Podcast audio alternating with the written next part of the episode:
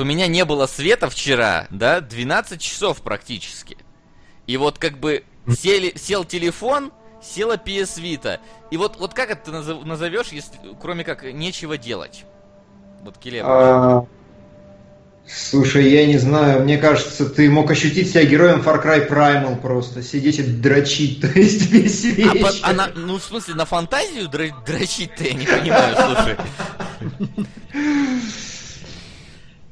А, ну, не знаю, ты мог проявить фан... Да, действительно, люди же как-то а, ну, жили со своей фантазией, справлялись. Я ну, думаю, ты жили, да, но недолго, если ты помнишь. Как бы мы сейчас почему дольше живем? Потому что у нас фантазии не так много. Ну вот или так. А, да. окей, хорошо. Как Слушай, это? а вот так я могу немножко компенсировать происходящее на экране. Ну да, ты похож на одного из героев, что гложет э, Гилберта Спасибо.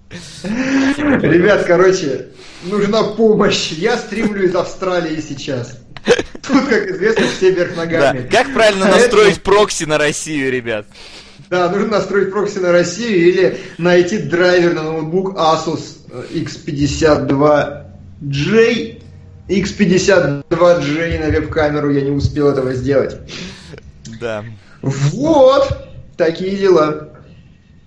Короче, да. Хьюстон, у нас проблемы. Хьюстон Если во время вас... стрима кто подскажет, это было бы замечательно. Это ну, было а бы пока круто. что мы вас приветствуем сегодня, внезапно в понедельник, э, на stopgame.ru, и это уже традиционные кинологи в очередной раз.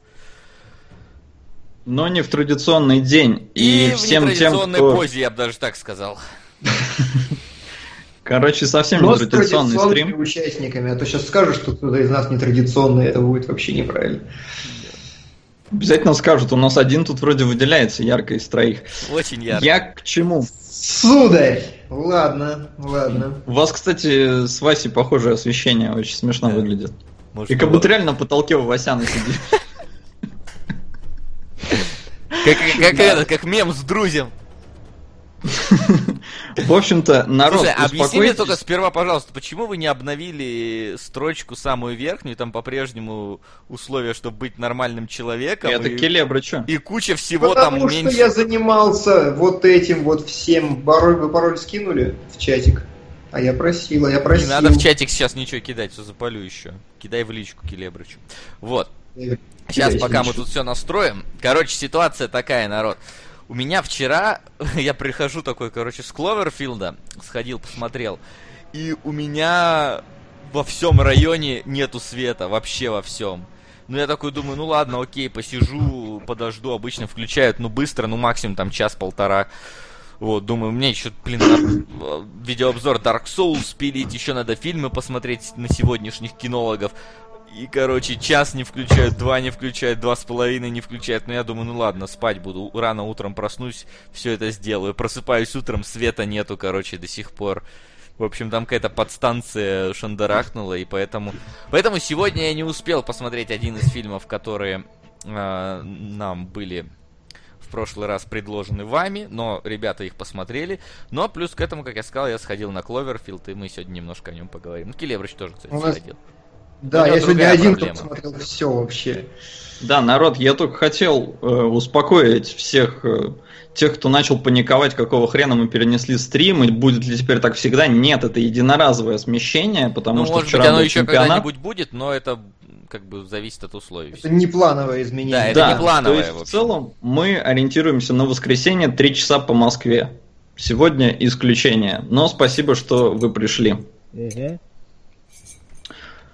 Че, Келебрич, с новостишек? Вы подправили строчку-то, господа? Ну, я удалил одно название. Ну, то есть а, вот это А вот все вот, что дальше там идет. А то что есть, дальше? Ну, у меня идет Кингсман 60 рублей, Pink Floyd 100. Оно у нас вообще не должно высвечиваться даже. Да, сбрось, а... пожалуйста, все, что меньше тысячи, я уже не полезу тогда, все-таки на тебе это будет все, сегодня. Все, что меньше тысячи. Да. Все, что меньше тысячи, да, и первые фильмы, которые мы сегодня обсуждаем, если они есть. Вот! Да, мне говорят, чтобы я не ерзал, а то свалюсь. Я держусь вообще со всей силы, а то вот-вот уже. Скоро башка краснеть начнет. Скоро, да, потом позеленее. Потом будет всегда музыка играть. Это, это самое, да. Ну что, начнем Ребята, с я повторюсь, что я просто стримлю из Австралии, и мне нужно перевернуть веб-камеру, я не знаю, как это сделать. Драйвера что-то не помогли, я не успел их найти. Не успел их найти, точнее, да. На Asus X52J. А, что я хотел сказать? У меня единственная новость, которая есть... Вообще новости по кино какие-то все отстойные, я каждую неделю с ними мучаюсь, но единственная новость, что у нас появились первые рецензии хардкора наконец-то. И уже можно сложить какое-то впечатление. И какое же оно складывается? А, на, ну, в общем, это такой Mad Max, во-первых, что говорят. По ритму это прям Mad Max. Мгм. Такой бешеный, безостановочный. И еще все радуются, что это такое полноценное, ну, фактически один из первых фильмов, как их правильно назвать, совсем новой волны, которые делают отсылки к Call of Duty спокойно вообще, к каким-то, знаешь, к интернет-мемасикам, к еще чему-то. То есть это прям, прям вообще вот чувак из народа пришел и сделал, из, как вот народное просто кино. Вот. И в целом все отзывы положительные, меня это радует. Ну, то есть я не слышал таких прям, что говно-говно. Есть отдельные отзывы, что тряски слишком много, но там уже как бы, как бы да. Ну, это как, Да, знаешь, как про аватар говорили, что типа там это, мол, 3D тоже мешает кому-то. Не может человек в 3D смотреть. Так что это так, Это такая да. вещь. Вообще, когда я ходил на Кловерфилд, я посмотрел э, трейлер хардкора от первого лица, но это было не очень хорошо, вот честно сказать. Ну да, там Ну, то есть этот там- момент был подобран прям, ну согласен с тобой. Ты тоже видел, да? Ну конечно, мне тоже показывали. Но посмотрим. На следующей неделе начнется, мы обязательно сходим и расскажем вам, насколько там все трясется. Вы обязательно сходите, потому что в Чехии его не показывают. И не будут?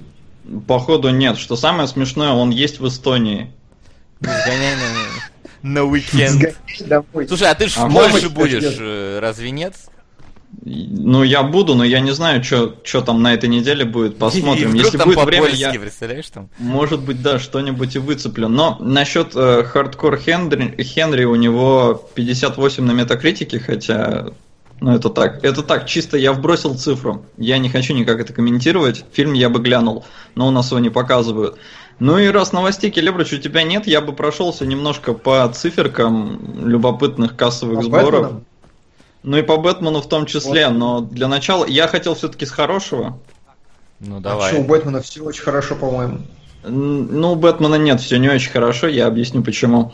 А, короче, с- совсем хорошего. Дэдпул самый кассовый фильм с рейтингом R. Все, побил. Все, матрица. Все побил. Побил матрицу. Не намного обошел, но побил, но это без учета инфляции, потому что с учетом инфляции, походу, не, не на первом он месте. Ну там и близко не будет на первом. Но Пошел для смотреть. студии это все равно, я думаю, много что значит. Нет, для С студии учетом это как инфляции у него и бюджет меньше тогда получается. Тоже верно. У него и без учета инфляции бюджет меньше, чем да. у «Матрицы». Ну да, у него бюджет вообще мизерный и... В общем-то, да. Я, кстати, буквально на днях тут засмотрел его в дубляже. И как? и что-то местами плохо. Прям совсем. Ну, не совсем, но местами прям вообще шутка просрана. То есть, ну, я, я буквально парочку таких моментов подметил, потому что я уже, ну, так не шибко хорошо его помню, но местами прям, ну, совсем не попадание. То есть, шутка совсем про другое в оригинале. Одну я помню полностью прогазили у нас шутку про э, фигурку Дэдпула и говно на вентиляторе. Ну, я вот не помню конкретно, что он в оригинале-то говорил, но просто э, момент, когда главный злодей спрашивает, он еще так смешно спрашивает, как мое имя. То есть это какая-то очень странная формулировка. То есть спросил бы, как меня зовут. Ну, Так. то есть, вот это, это я чисто не понял, может, там как какая-то. Вот. И Дэдпул ему отвечает в русском прокате. Что-то ты у меня его кровью выхаркаешь, что ли? Ага. Ну. А в оригинале он говорит, я тебе его напишу, и он пишет его из трупов. Помните, когда он выкладывает трупы в, в это... А-а-а. То есть это была такая шутка, но она завязана была на действие последующее. а Здесь полностью как бы утерян этот смысл. Мгм. И Ну, были еще как какие-то- бы, может быть, поняли, не поняли переводчики, что это отсылка тому, что будет дальше. Возможно, Я просто да, не знаю, но- как это все переводится. Может, им там просто присылают текст и как бы переводят. Не, а я же рассказывал, что они согласуют. По идее, они должны абсолютно все согласовать. Каждый этап, каждую шутку, ну, если ответственно к этому относятся. А, соответственно, раз Рейнольдс у нас э, приезжал в Россию, и контр- ну, этот процесс, скорее всего, контролили. Так что они не от балды придумывают, они пытаются все согласовывать. Ну, Тогда пропустили. непонятно, тогда, тогда, значит, не виноваты наш дубляж, а виноваты те, кто согласовывали. Да. Просто ну, тогда, видишь, непонятно это все дело. Ну, окей. Окей. Ну и касательно Бэтмена, он собирает в целом, ну, нормально, то есть, да, он уже отбился там в Америке 261 лям при бюджете в 250, то есть, грубо говоря, и 421 за рубежом, то есть нормально, у него почти 700 лямов уже. Но на второй уикенд он люто просел. То есть настолько люто, что он, по сути, вот на первой неделе он рекорды ставил, а на второй неделе он ставит рекорды по проседанию. Слушай, ну я думаю, это как раз с критиками связано. Вот о чем Да, я говорил, скорее всего, вообще- скорее всего, потому что, да и не только с критиками, вообще в целом там, кто посмотрел, там рассказал своим друзьям, типа, а, ну такой, типа, типа средний, типа, не, Так. может, может не ходить. Ну да. Ну, ожидаемо Но- в целом. Это не помешало ему собрать нормальную кассу за первый уикенд и, ну нормально, в общем. В У общем, нас Снайдер- так три раза самый лучший фильм снимали, понимаешь? Ну да. То есть Так он и окупался, к сожалению. За первый уикенд просто, да. Ну и на первый даже я в кино ходил. Ну, все, я думаю, на первый в кино сходили. Все в кино ходили. Господи, конечно. я нет. Ну, ты, Ну ты понятно. ты не считаешь. А что понятно, у нас, по-моему, показывали. Ну, ты, ты, ты не патриот. По-моему, да. Мы-то думали, что это будет, знаешь, ну, то есть ее рекламировали как прям такая, что это будет комедия, прорыв просто. Это первая, одна, по-моему, из первых комедий, где вот эти все КВНщики были. И Да, все правильно. Тогда еще никто была- не знал, что КВНщики не умеют ничего делать. Вот. Там не, же причем там я все еще Comedy настаиваю на том, что ранний Comedy Club был смешной. Камеди, КВН, да, ну, в смысле, камеди это что же из КВН, по факту? Да. Ну, Так что- так-то да. Но это Да все ладно. по цифрам. А. Можно только сказать, что Бэтмен собирает хуже, например, чем Iron Man третий, что как бы о многом говорит. С другой стороны, у Iron Man третьего какие-то сумасшедшие Ну сборы. третий же там вообще чуть ли не один из самых кассовых. Ну, третий у него 1 миллиард 215 миллионов. Ну, то есть до хрена. Быть, знаешь, чуть быть слабее, чем э, тре- третий Железный Человек, это не так и плохо для почти всех фильмов. Ну да. А вот быть качественно лучше, чем третий железный человек, это тоже нормально почти для всех фильмов. Да, например, для фильма Кловерфилд. Кловерфилд 10. Кловер. Вот. Э, Как Да. вы помните, э, в, одних из пер... в одном из первых выпусков кинологов мы обсуждали вышедший трейлер Кловерфилда, и я был несколько в замешательстве относительно того, что мне вообще показывают. Ну, то есть первый Кловерфилд, чтобы вы понимали, это у нас в российском прокате назывался фильм «Монстро». Э, Да. Что, мне кажется, правильно на самом деле сделали, потому что никто бы нахрен не пошел на фильм Кловерфилд. Э, Особенно Вполне. если перевести Кловерфилд, то как там получается, Макс, если это разве Это- Как оно не а, переводится, это название города. Да, город? название города. Я город. топ- топоним это. По-моему, это что-то там. Не, не, мужик, это топоним даже здесь э, Кловерфилд 10, Кловерфилд Лейн 10. Ну не, да, ну я если понимаю. совсем переводить, то это поле клевера. Да, Ну, поле бы- клевера, вот. То есть, если бы у нас Ты перевели поле клевера, то вообще бы никто не пошел бы. Не, ну как бы это и не надо переводить, оно как бы Кловерфилд и было бы. Да, ну, этот ну, фильм и как называется? решили не оставлять, тогда оставили Монстро. А второй как называется? А? Вот этот, который вы сейчас... Кловерфилд 10. То Ну вот, вот то есть так вот. могли, А? Ну, то есть могли оставить и, ну, и у первого фильма это название, потому что из-за этого в российском прокате есть большая путаница. Не все понимают, что это одна вселенная. А это по факту и Да. непонятно, одна ли вселенная. Ну, по А, идее, там одна как вселенная. Там как А, бы есть... Слушай, од- вот здесь непонятно, на самом деле, да. Там я бы не назвал это одной вселенной, это скорее некий один вектор, что ли, ну вот что-то такое. Одно какое-то... Один подход, я бы даже сказал, наверное, к съемке. Один подход, одна идеология, я бы сказал. Просто, Ну, я не знаю, может быть, Абрамс все, ну, там же студия Абрамса все равно участвовала, да, в разработке. Я думаю, что просто студия Абрамса все вот эти вот э, нестандартные фильмы, фильмы-эксперименты дал- называет Кловерфилд. Может быть. То есть это был это нарицательное фактически. Там не сказано, что это одна вселенная. Нет, так Ну, там и не да, сказано, типа но в того. целом фильм позиционирует себя именно так. Насколько я понял из там Википедии и э, вообще обсуждения этого Я фильма. думаю, нет, а, просто когда фильм анонсировали, Абрамс сказал что-то в духе типа Кловерфилд 10, и все такие, а, Кловерфилд, Кловерфилд? Он такой, да, Кловерфилд, Кловерфилд. Ну, то есть не было конкретно сказано, что это сиквел, продолжение, или происходит прям, вот, вот, вот прям происходит там же. По-моему, как раз это небольшое недопонимание произошло. Но я тебя- точно... Васян, сделай игру потише. Да, она громкая, ну окей. Ну, все просят. Хорошо, хорошо. У меня просто она относительно тихо, я думал, не перекрикивает, ладно. А, Э, Вот. Э, Ну, то есть, как бы, э, точно так же здесь назови фильм, да, спрятавшийся в бункере, и в целом он, ну, ничем не потеряет от этого в названии, да? Ну, на самом деле, да. Да, На и самом деле. вообще то, что он связан с этой вселенной, не связан, это вообще не имеет никакого отношения в этом. Ну, то есть, никак с этим фильмом э, не делает его ни лучше, ни хуже в этом плане. Да, но если, если они действительно связаны, то это, слушай, невероятно круто. Вот если действительно предположить, что они связаны, это прям балдеж. Ну да, Мгм. ну, ну понимаешь, ну вот, вот в фильме я вот, я помню, в принципе, Кловерфилд оригинальный обстрел, я, ну там может быть, знаешь, как это вот, как у всяких Тарантино, там типа, вот там бургеры называются одинаковые, все такое, на это я внимания не Да-да-да-да. обращал, конечно, потому что, ну это так, это дешевый прием, там наверняка э, газировка Абрамсовская участвовала, знаешь, у него же есть там какая-то, которая и в Стартреке была, и в Кловерфилде была, и везде. Вот, тут, наверное, тоже она была, но я... Не, ну у Тарантино это как бы теория, которую он вроде подтвердил не так давно. А тут, я так понял, ну никто этого не скрывает.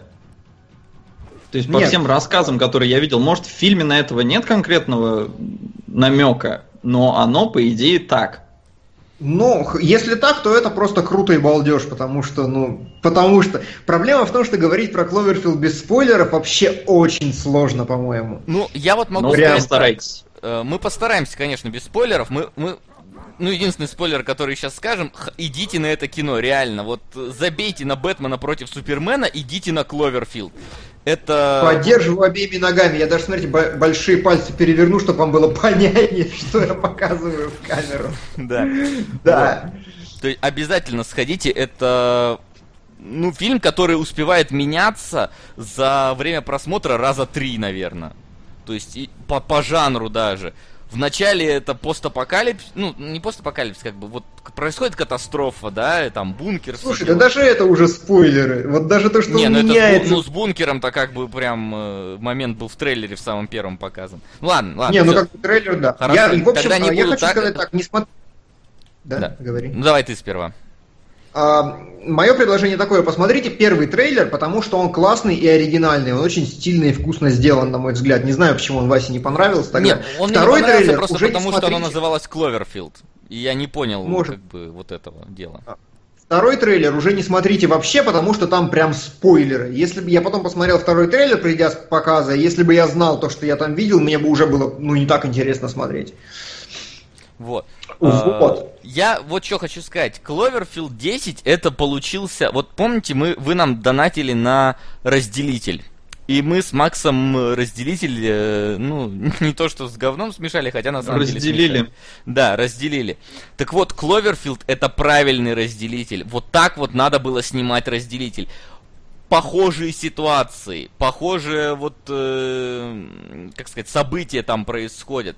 То есть э, все вот эти вот... вот Вообще помните- концепт схожий сам ну, по себе. концепт-то, может быть, еще мы видели и до этого такой же, да? Но тут вот именно Ну. прям вот, знаешь, вот... э, Ну ладно, это опять, блин, Знаю. спойлеры.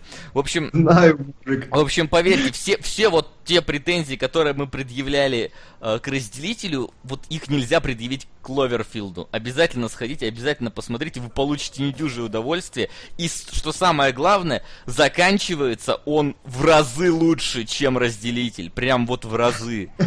Разделитель заканчивается ничем. Кловерфилд заканчивается просто вот так вот. Как конфеточка вообще, да. Хочу отметить, знаете, что, э, что во-первых, это режиссерский дебют, и это очень круто. Э, как-то зовут Михаил, по-моему, Трактенберг, через К Трактор. Вот, э, Трактенберг, первый это его фильм, но, но, но занимался изначально фильмом тот чувак, который снял «Одержимость», то есть «Whiplash». И вот все хорошее, что есть в одержимости, оно прям безупречно перешло в Кловерфилд. Абсолютное напряжение в каждом кадре, постоянно какие-то крутейшие повороты, которых вы не ждете. Дикий балдеж. Я не знаю, что еще можно сказать, вот, чтобы оставаться в рамках без Ну спойлера. да, просто, ну, действительно, если мы сейчас начнем подробнее говорить, это будет э, слишком спойлерно и попортит вам удовольствие от просмотра. Лучше вот, да, кроме трейлера, ну и вот и наших фраз, вообще больше ничего не искать про этот фильм, ни, нигде ничего, ни отзывов, ничего, просто вот сходите, посмотрите и получите а, удовольствие. Знаете, что интересно? А, интересно, есть другая теория, перейдем к кинослухам, короче. Давай. А, смотрите, система следующая. Помните, Абрамс постоянно нам говорит про то, что он будет снимать э, кино по Half-Life или Portal. Угу.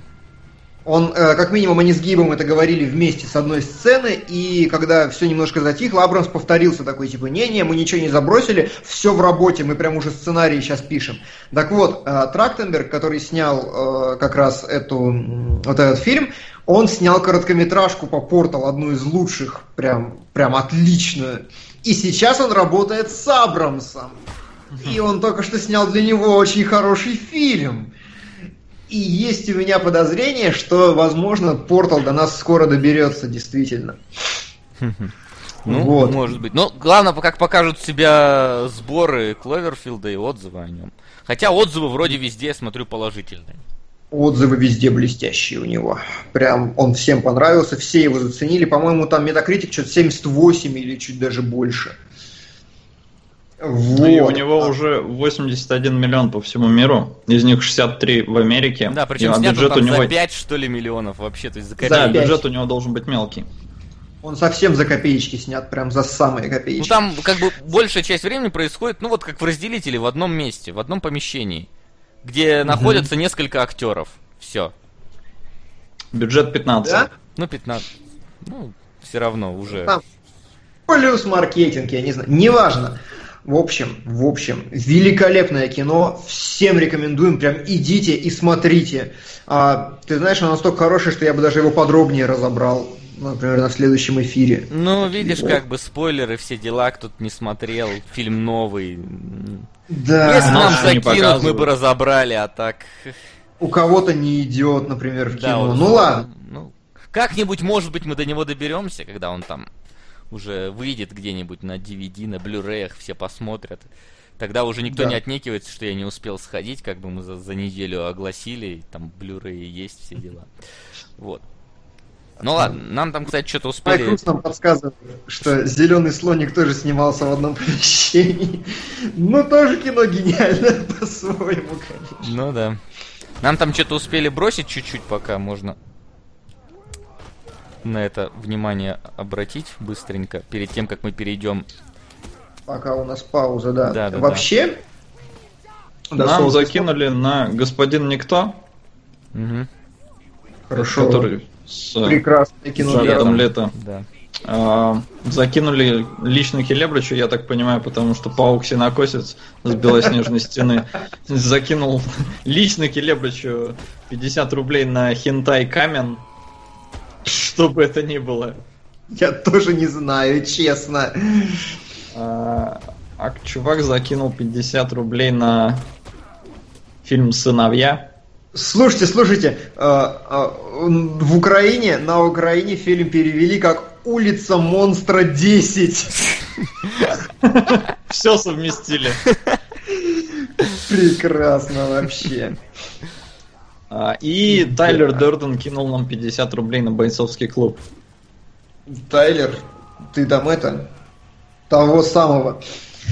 Есть прога, мне говорят там. Да, ребят, я напоминаю, что я стримлю из Австралии сегодня, а точнее из своей новой хаты первый раз. Вот, я еще не совсем сюда переехал, но вот сегодня просто оказался здесь понедельник. И поэтому у меня стримится с вебка с ноута, я ничего не смог с этим сделать. Это было неожиданно. А, что хотел сказать? Мы сейчас перейдем к разбору фильмов. Да. Домашнего задания на этой Напоминаем неделе. вам, и... что да. фильмы выбираете вы э, посредством донатов, какие будут у нас в следующий раз.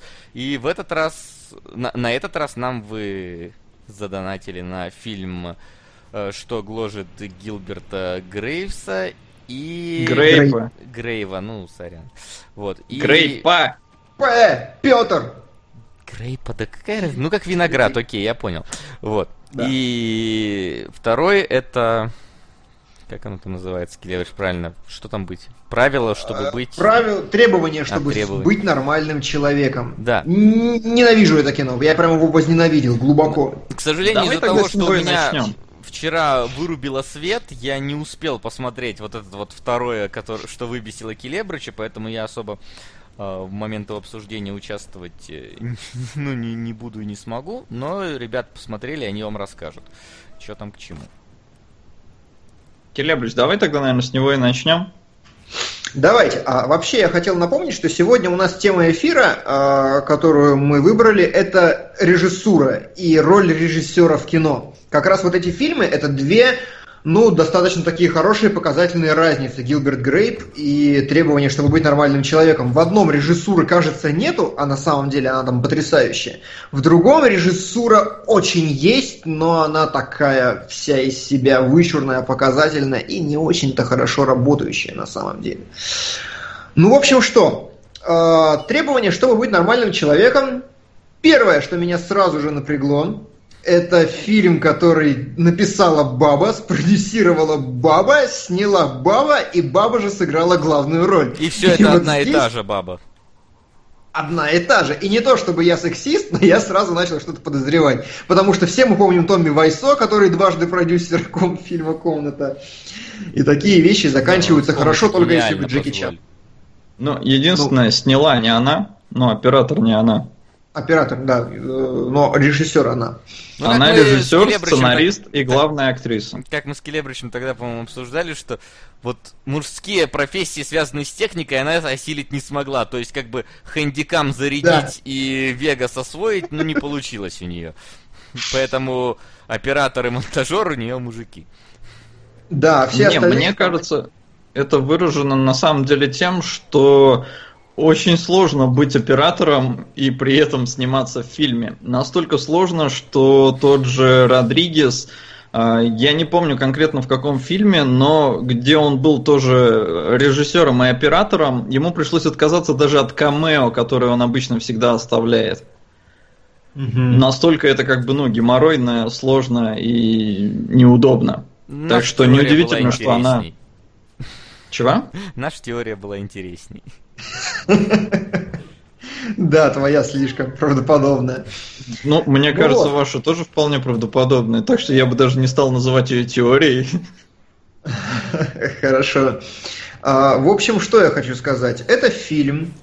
Если вы не смотрели, то краткое содержание вот он. И не смотрите, и, и не надо. А, это фильм про то, что главная героиня, она же режиссер, она же сценарист, вот не такая, как все. Значит, фильм начинается с того, что она сидит в кресле, э, ну, ее интервьюируют на новую работу, э, и она, значит, говорит, ну, я нормальный человек, у меня есть. И справа появляются большие желтые полосы. Семья, работа, личная жизнь, там какое-то увлечение, там дом, хобби, там, ну, вот какой-то такой список, я его не запоминал, разумеется, весь. И потом она выходит с интервью, и понимает, что нет, у нее нет ни одного пункта из этого списка нормального человека, и она не такая. Угу. Собственно, основная сюжетная линия фильма состоит в том, что она встречает бородатого ублюдка, огромного, жирного, мерзкого. Нет, а... нет, Келебрич, нет. Что? Он Макс не, не такой, считает. не описывай его так, потому что вот то, что ты описал, это мама Гильберта Грейпа. Да. ну хорошо. или же владелец убежища в Кловерфилде. Блин, с его с мамкой да. Грейпа, по-моему, вообще никто не сравнится. Ну это да, конечно. А эта актриса по-настоящему такая или вот... Э, по-настоящему да, такая. Я вам про это еще расскажу потом. Я тоже почитал фактиков. Ну да ладно. Вот. Э, и она встречается, значит, просто хорошо с бородатым таким, ну, неопрятным мужиком. И они типа подружились и решили друг другу помогать. Он помогает ей стать нормальным человеком, она помогает ему похудеть. И вот на, на, этой их, на этом их взаимодействии, собственно, и завязана вся история. Догадайтесь, чем все кончится. Просто очень Они сложный вопрос. того самого, да? Они того самого. А, Солод, начнем с тебя, раз уж я пересказал. Как тебе вообще фильм? И вот я его люто ненавижу, исходно. Ну, я не, не знаю, мне прям любопытно, за что ты его ненавидишь, потому что фильм, ну, он как бы без изюминки, он простой, он действительно настолько очевиден, как вот ты его описал, то есть финал предсказуем до, до, не- до нельзя. И он то есть в нем нет каких-то конфликтов таки, как таковых, в нем, ну вот он простой, он, вот я даже не Понимаете, могу как, более... Да, когда женщину зовешь к режиссуре, начинается в этой истории. Мы хотим, чтобы было без конфликтов, чтобы было хорошо и лампово. Вот. а, в общем, в общем, я даже не знаю, с какой стороны подойти. На- Начнем с хорошего. Во-первых, фильм красивый. Вот более или менее. Он, вот есть у девочек такая черта, они очень хорошо понимают всю эту колористику, постановку кадров, все, вот художественные все вещи. И фильм действительно очень круто расставлен по цветам, по сочетаниям, по всему остальному. Там симпатичные интерьерчики всегда. И вот до этого ну, не доколебешься. Все Так я думаю, это мужик снимал. Нет, а художник как раз девочка, оператор мужик, а художник девочка. Опера- Оператор занимается на съемочной площадке по большей части движением камеры, светом, А, да, расстановкой. все, вижу, вижу, да, я просто не, не заметил, да, есть, да, действительно, девочка. Да, ну и плюс там вот эти вот все штуки, там всплывающие надписи, стикеры и так далее, тоже как раз элемент режиссуры. Я, я 20 минут как бы успел посмотреть, если что. фильма, да? Ну да, фильма, а чего еще 20 минут я Ну просто ты сказал, ты вообще не смотрел, то есть ты немножко в теме, да? Не, ну я, я его начал смотреть, а он с субтитрами же, я, а я не могу одновременно монтажить э, обзор Dark Souls 3 и читать субтитры. Это немного А я в сложно, озвучке ты понимаешь. И я в озвучке. У меня субтитры были какие-то. Келебрич, ты вот одноголосый с Джой Казина? Да, да, да.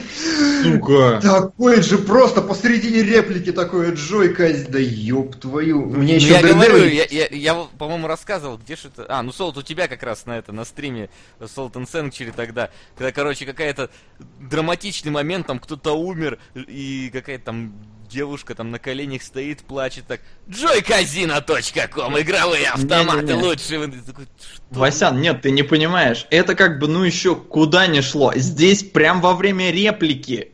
То есть, Не когда она слышно, что они говорит, говорят. перевод отрубается, все отрубается, и Джой Казина! Смысловой бок Бла-бла-бла-бла-бла. целый теряется. Ужас просто. Вот, а, и что, значит, хотел сказать? Блин, у меня слишком комплексный поток претензий к этому фильму. Давайте начнем просто вот сама история. а, Проблема в том, что изначально девочка такая, ой, вы знаете, вот я не такая. Причем ты на нее смотришь, и я вот сижу такой, ты абсолютно такая. Ну, то есть у меня была одна такая же долбанутая одногруппница себе на уме фея, но в сути это не меняло. А у- нее ситуация жизненная складывается так, что ее выгнали из дома, ну, как бы бывает. Э, Она снимала квартиру, ее уволили с работы, и поэтому она вы- выгнал- ее выгнали из дома. Ну, абсолютно нормальная ситуация, я считаю. Ничего в этом такого экстраординарного нет. Она сразу начинает говорить, вот я, я, значит, особенная. Я вот ненормальная, но я хочу быть нормальной. И как бы это Паула Каэльо какой-то, знаете, это вообще не конфликт для истории. Это, Ну, это изначально говяный Я согласен с подход. тобой, Келебрич. Она Почему? не говорит, что она не такая. А, Она даже почти- не делает вид, что она не такая. Она просто хочет быть нормальной. Она не выпендривается чем-то, она не пытается казаться другой, она хочет Нет, быть нет, нет, нормальной. я говорю сейчас, я говорю сейчас про режиссера и сценариста, про автора этого всего. То есть, а, как бы, в видите, этом плане. Да, я, я, я забыл про это сказать, я неразрывно их связываю. Персонаж как бы просто, вот персонаж позиционируется как вот, вот не такая, которая должна стать нормальной где-то по дороге, но сейчас она исходно очень ненормальная. Да не, Ну вот. наоборот, ты опять на персонажа переходишь. Персонаж так себя не ведет, она так не выстраивается. Нет, персонаж, вот в том-то и дело, персонаж совершенно обычная телка. Прям вот вообще. Да, так она и не пытается как-то выделяться, она не красит себе волосы в кричащий цвет, она не кричит на улице, она просто хочет быть нормальной, у нее есть список, который она придумала, что вроде нормальные люди, они вот с таким списком. Она просто в него не вписывается, потому что у нее действительно нет этих вещей, не потому что она не такая. Нет, вот я и говорю, я просто уже перехожу к режиссерской задумке какой-то, вот более-менее. То есть изначально как бы вот, вот есть... Дальше, понимаешь, все развивается хуже, потому что все герои, которых мы видим в фильме, все действительно не такие. Ее лучший брат какой-то омерзительный гей с торчащими зубами. Прям блевотный кошмар, я на него смотреть не мог. Ну он даун, походу, какой-то. Ну... Не, подожди, не, Ди, нет, Ди Каприо, да, он в этом... Нет, так в том и суть. Я, а кстати, этот, нет, он просто, просто по-идиотски выглядит. Не-не-не, ребят, ну, как бы у него есть что-то такое от, ну, нотки какого-то даунизма, плюс она его называет слабоумным один раз. Ну, не, не его конкретно, а просто когда обсуждает его, что, типа, мой слабоумный брат понимает в жизни больше, чем я. Он действительно, ну, немножко какой-то, ну, того. То есть, и Но... актер, видать, такой, я не знаю. Но... В жизни он может быть действительно аутист. Не, ну просто мне почему понравилось, что у нас как раз совпали эти два фильма, то есть Ди Каприо, да, где он как бы играет, ну, специально э, то есть он вот такой и есть. А сюда вот, вот зачем его сделали придурковатым? Я вот этого не понял. То есть, а, если понимаешь, будете... все в фильме придурковатые, все окружение. То есть, как бы смотри, она показывает, что вот очень четко в фильме делятся два мира. Есть мир нормальных людей, в которые она попадает в какой-то момент, и есть мир ненормальных сотрудников Икеи, которые, значит, там вот один бородатый ходит, второй э, вот этот дауненок какой-то, ее брат, они там что-то у них из хобби у них, э, значит, там э, коллективный просмотр Гарри Поттера в плащах, и вот эта вся история. Ну, я опять же не согласен. Я в смысле не совсем про то. Тот, ну, бородатый мужик из Икеи, он обычный. Он, как бы, ну, обычный да, человек, как и она. А брат, он, ну, он именно как бы немножко инвалид, он немножко слабоумный. Вот да, наверное, самое правильное вообще, он слабоумный. Потому что он, как бы, он гей, и он себе находит гея тоже какого-то такого, ну, немножко чуть-чуть, да. А, и то есть, вот вы вводите персонажа, который, ну, инвалид, условно говоря. А, но зачем вы вводите инвалида, если вы никак не используете его инвалидность? Но я не могу ничего сказать наверняка про этот фильм. Вообще. Ну, то есть, э, смотри, вот опять же, продолжая ту же самую историю, которую я гну свою линию, она все-таки ближе вот к этому лагерю каких-то вот странных людей, немножко таких отшибленных, и, ну, то есть, вот этот толстенький, бородатый, ну, э, это выражается в, в огромном количестве мелочей, в том, что этот толстяк живет там с бабушкой, да, с не своей какой-то. Ну, то есть, их всяко подают, позиционируют как, ну, вот этот блок ненормальных. Потом в какой-то момент она встречает классного парня, значит, и все у них вроде бы хорошо, э, и у нее появляется нормальная жизнь, и потом она такая, о господи, я же все-таки из ненормальных, и она возвращается к своему этому. Э, чтобы вы понимали, она на каком-то там школьном э, вечере отрубила парню палец самурайским мечом, и это типа в школе все смеялись. Что? И вот это как... Ну, ну вот там так. сценка какая-то была у них в школе, и она случайно отрубила парню палец самурайским да. мечом. И... и типа все над этим смеются. Да, и она попадает в компанию, потому что она там со своей старой школьной подругой, э, ну, грубо говоря, восстанавливает э, общение они начинают друг к другу в гости ходить, и в один вечер в компании вообще, ну там шесть человек их сидело, и эту историю вспомнили, но э, вспоминает ее муж, потому что его жена, вот эта подруга, она рассказывала ее много раз, все они ржали, но он не понимает, что перед ним сидит та самая девочка-самурай, которая отрубила палец, ну то есть там неловкость такая создается. Но опять же, Келебрич, я в принципе понял, к чему ты клонишь, но я не согласен. Фильм не про это, он не про то, что они не такие. Фильм про то, что счастье не в тех семи пунктах, которые она себе выбрала, счастливым можно быть иная. Это понятно. Это все. понятно. А это, почему? Нет, что а... тогда за претензии? Вот она не такая, как все. Претензии как раз к подходу. Подожди, будем последовательны. Все-таки а, вот этот момент из ее биографии, на то, что она отрубила палец, это определенно ссылка на то, что всегда есть в любом коллективе такой вот отщепенец, омега, которого все бьют, которого никто не любит, над которым все смеются. И она определенно вот оно. Согласен? Ну, она в школе была такой. Ну да, ну да. Ну как бы это, это еще одно подчеркивание того, что вот она как бы вот из этих самых ненормальных. Не, не вижу я в ней этого. Это была, как бы, как говорят, Это он проблема, знаешь, честная в чем? ошибка. Ошибка в Ну, детстве, как бы, ну и, и что в- она, в принципе, вполне нормально выстраивала свою жизнь. Но потом она, как бы, да, ее уволили, она переехала к матери, с которой она не общается, у них плохие отношения, отец у них умер, а, брат у нее дауненок гей, и то есть, ну, она вроде попала в такую неловкую ситуацию. Но А, назвать ее какой-то ненормальной... понимаешь? Да. Ну давай, А, давай. Это проблема, в принципе, всего сценария, потому что в нем дыр и нелогичностей вот этих огромная, кошмарная прям куча. Например, э, меня прям очень смутил момент, когда она такая приходит в магазин. Знаете, опять же, чем пытается режиссер подчеркнуть, и режиссер и это женщина, чем она пытается подчеркнуть свою э, отстраненность от общего коллектива, свою дистанцию. Э, типичная неловкая ситуация по структуре. Вы наверняка много такие раз видели. Она приходит в магазин, и спрашивает лампочку, э, светильник, и говорит, типа, вы знаете, э, сколько дает света эта лампочка? О, Ей отвечает бородатый мужик, что ну вот столько-то там ватт. Она говорит, ну сколько именно света? И она начинает как бы гнуть свою теорию, знаете. И он на нее смотрит такой, типа, «Ш- э, э, что? А теория заключается в чем? Она говорит, «Э, ты знаешь, вот чтобы узнать, сколько света дает эта лампочка, нам нужно выключить все лампочки вокруг, и тогда мы четко увидим, сколько она дает. Абсолютно логичная, нормальная мысль. Я не вижу в этом ничего такого. Но режиссер ее подает, и продавец такой стоит, смотрит, типа, дура, ты что несешь? Что за странная теория?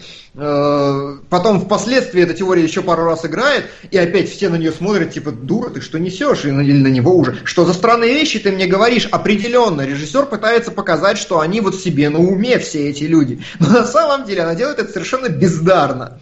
Потому что абсолютно нормальную вещь она пытается выставить как нечто суперспецифическое. Опять же, не согласен, не пытается она нифига выставить. Мне вообще Ну. фильм очень сильно напомнил Амели, э, но очень-очень слабую, очень слабую Амели. Ну, то есть именно по качеству фильма. То есть некий закос под вот это вот все, типа, такая романтика с элементами юмора. Я но... думал, про 500 дней лета все это время. Весь фильм. А я вот, меня как-то на Амели больше потянуло. Но... И одно и то же. Ну, в этом смысле вот а, такого романтически вычурной режиссуры, подхода и вообще. И вот он, я лучше не нахожу вообще ему объяснения, описания. Он простой. Он вот настолько простой, что даже скучный.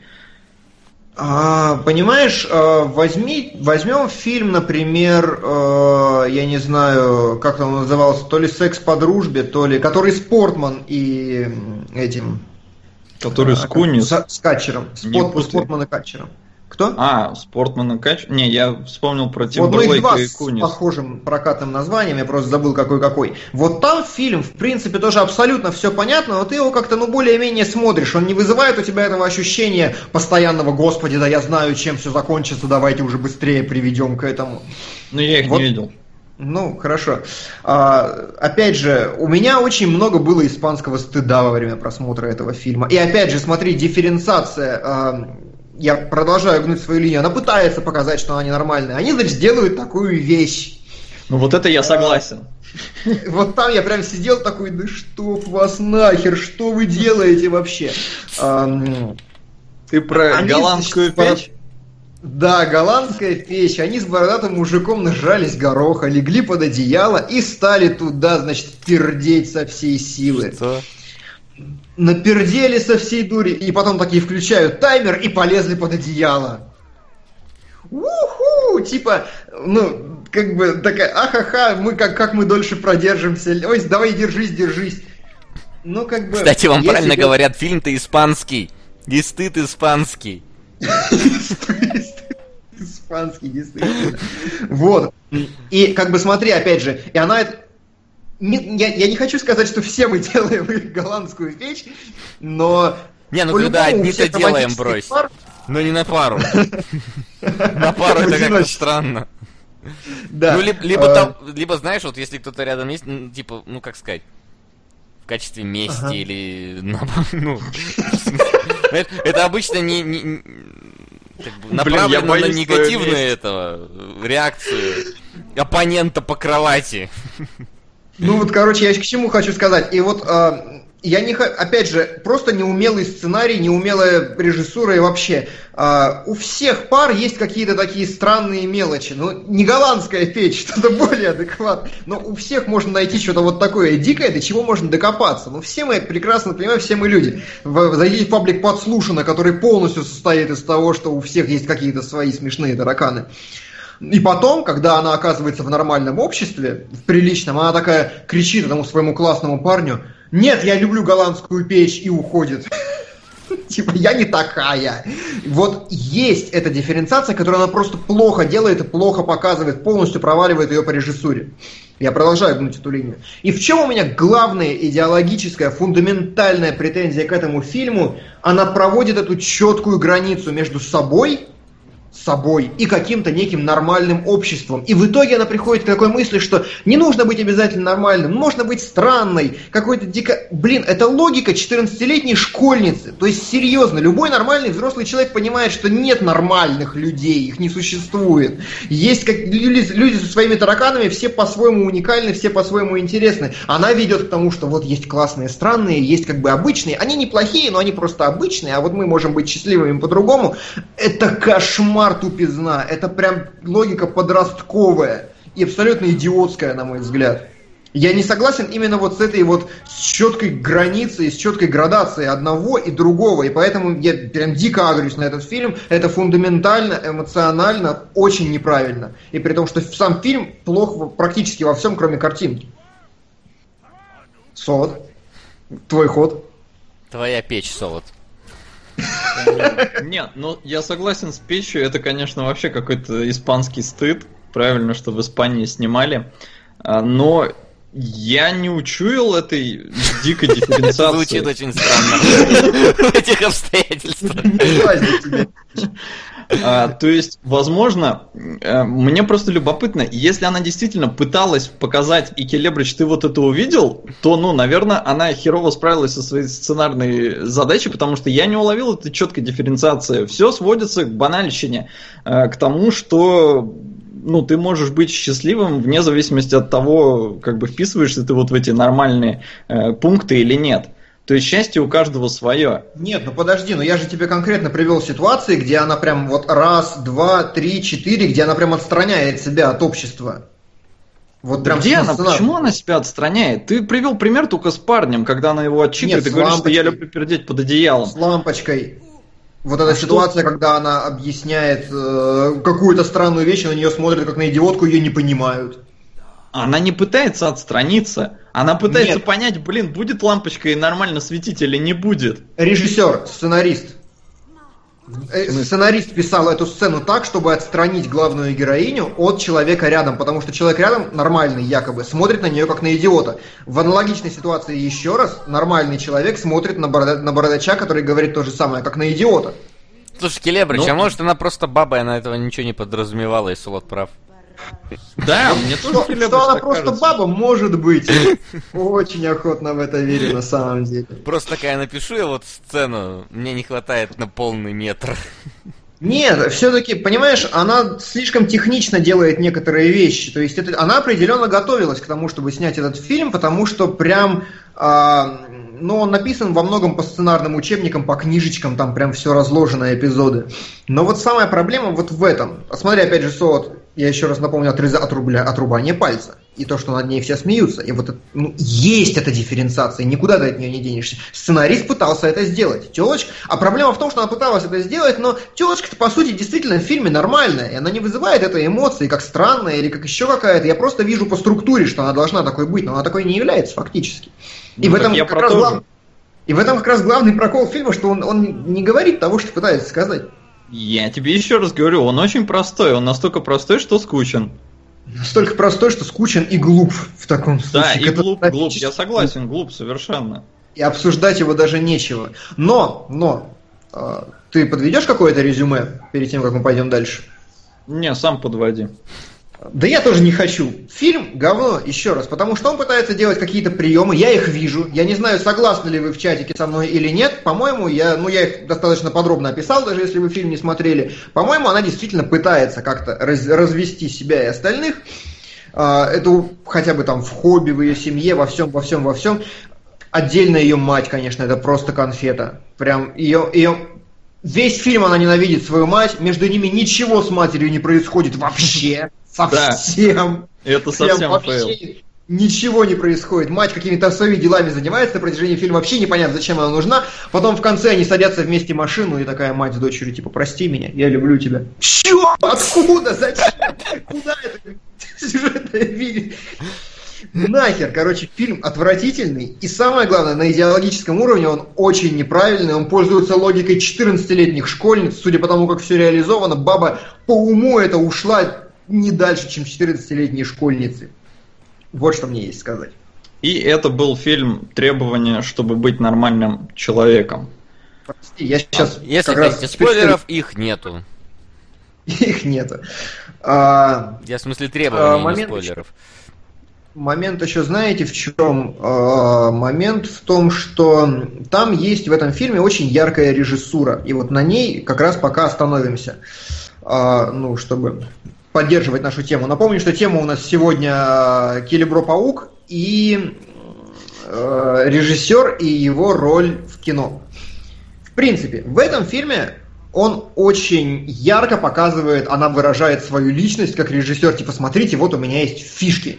И там очень много фишек. Самая яркая, которая запоминается, проходит через весь фильм, э, это то, что шесть надписей, которые появляются рядом с ней, они как интересно, у меня вверх-вниз в камере инвертирован. А я хочу заметить, слушай, у нас какое-то обильное количество пауков-синокосцев донат. У меня вопрос, у нас донаты не сломались, потому что я сейчас сильно сомневаюсь, что один и тот же человек на разные фильмы будет кидать. Не, Причем не, не, внизу тут... надписи абсолютно другие. Не-не, другие люди, да. То есть нам Мизуля на 50 рублей скинула и написала, что донаты сломались, и я, блин, не паук-синокосец. А отобразилось на экране паук-синокосец.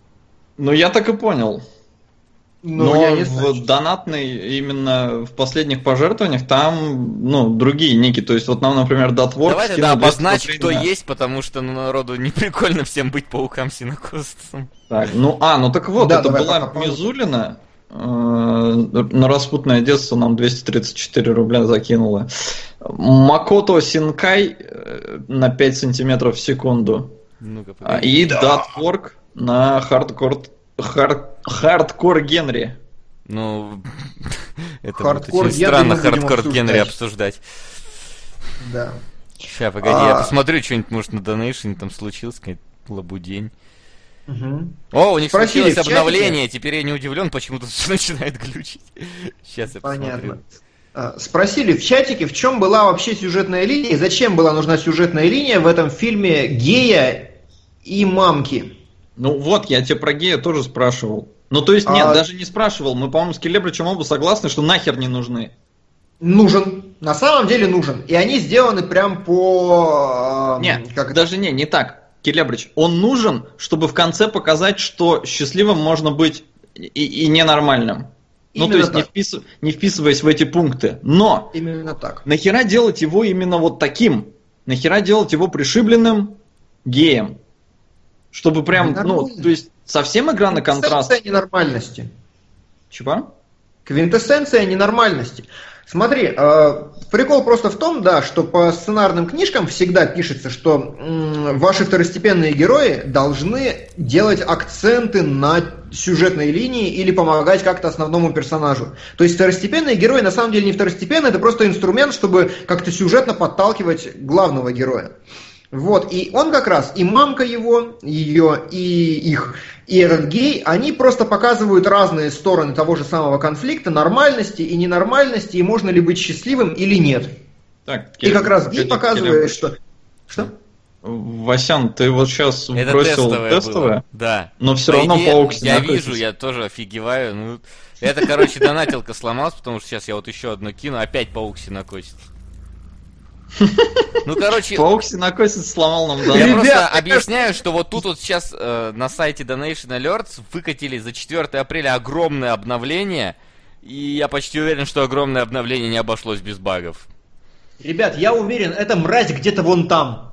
Вот, вот прям я уверен абсолютно. Она следит за мной сейчас где-то. Да ты я... сам сейчас на паука похож.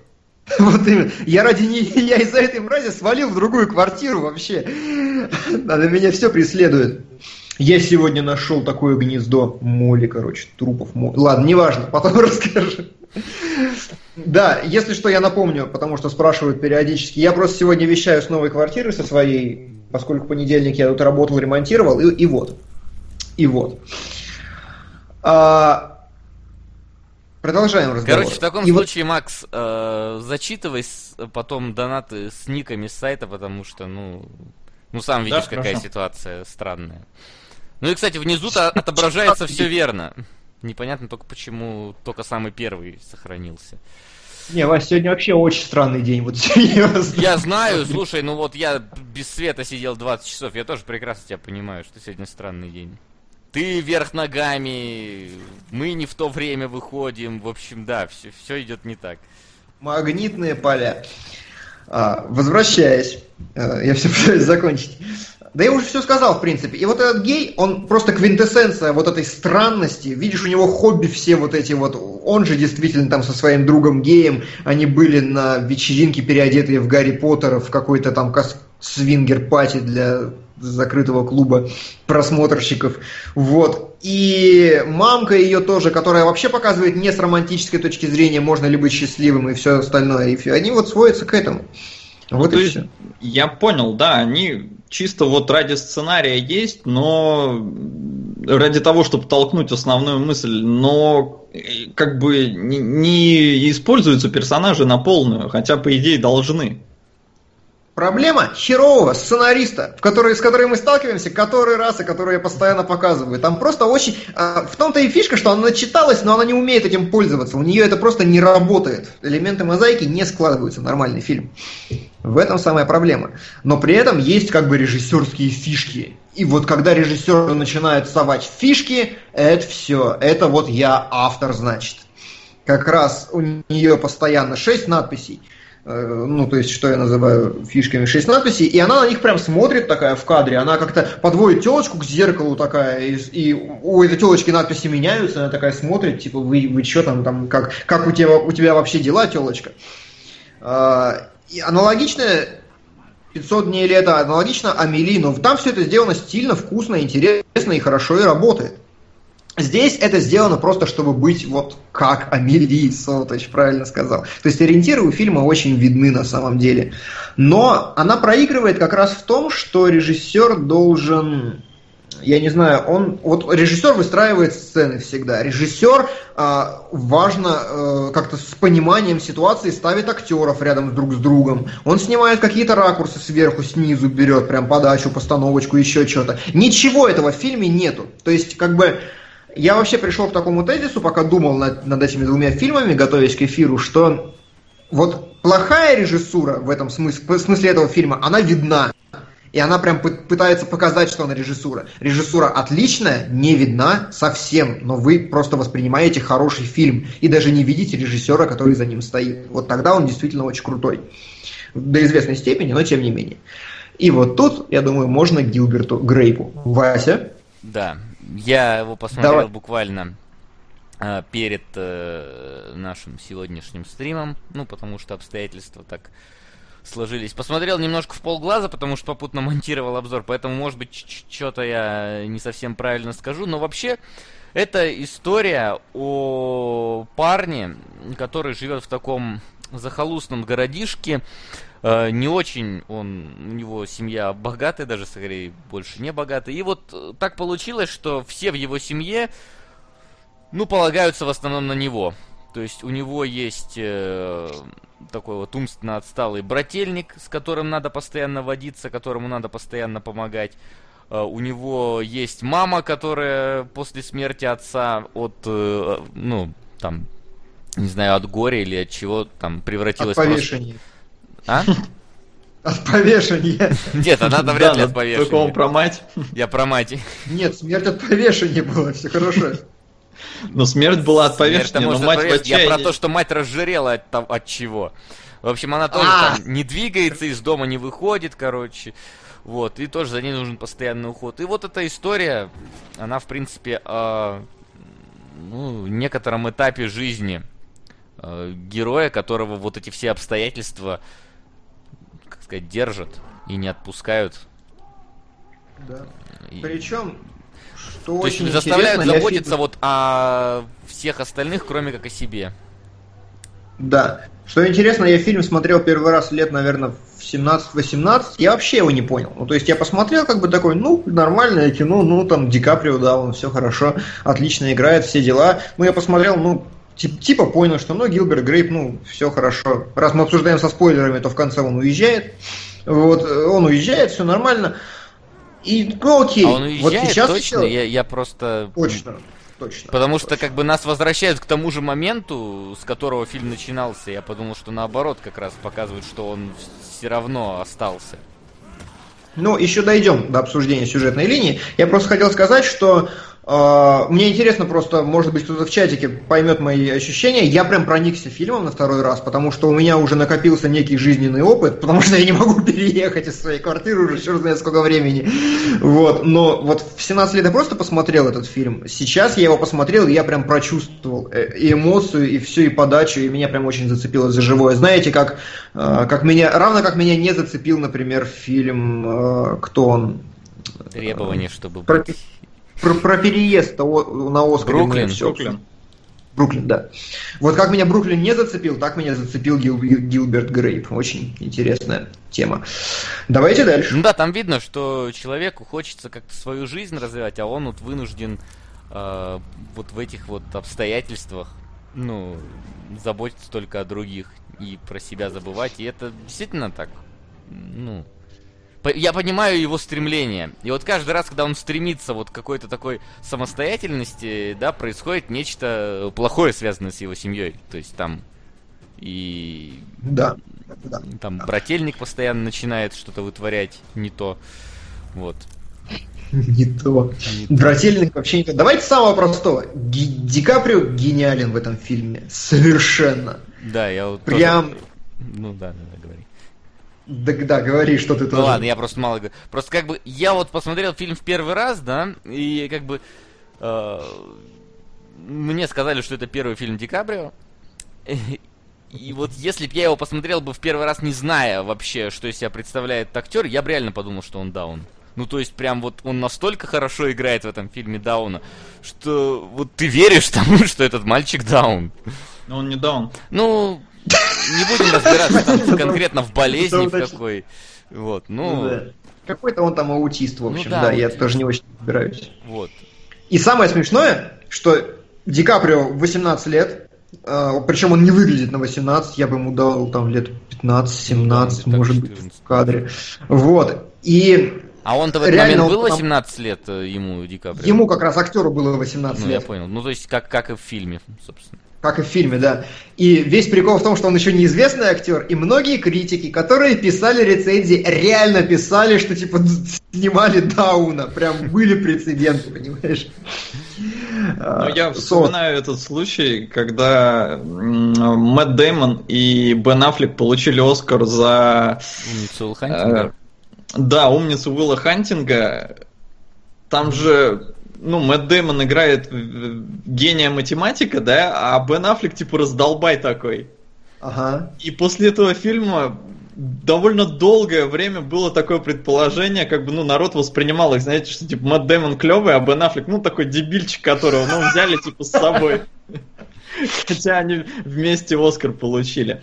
Э, это он просто рассказывал как раз про ощущение от победы на Оскаре. То есть, когда они были вот совсем молодыми, э, он не смог прочувствовать весь вот этот момент, да, осознать вообще, что произошло, потому что молодой ни хера еще не понимает и все такое. А когда он уже за Арго получал Оскар, то есть, ну, тут он, ну, понял, что как бы большую работу проделал там и все такое.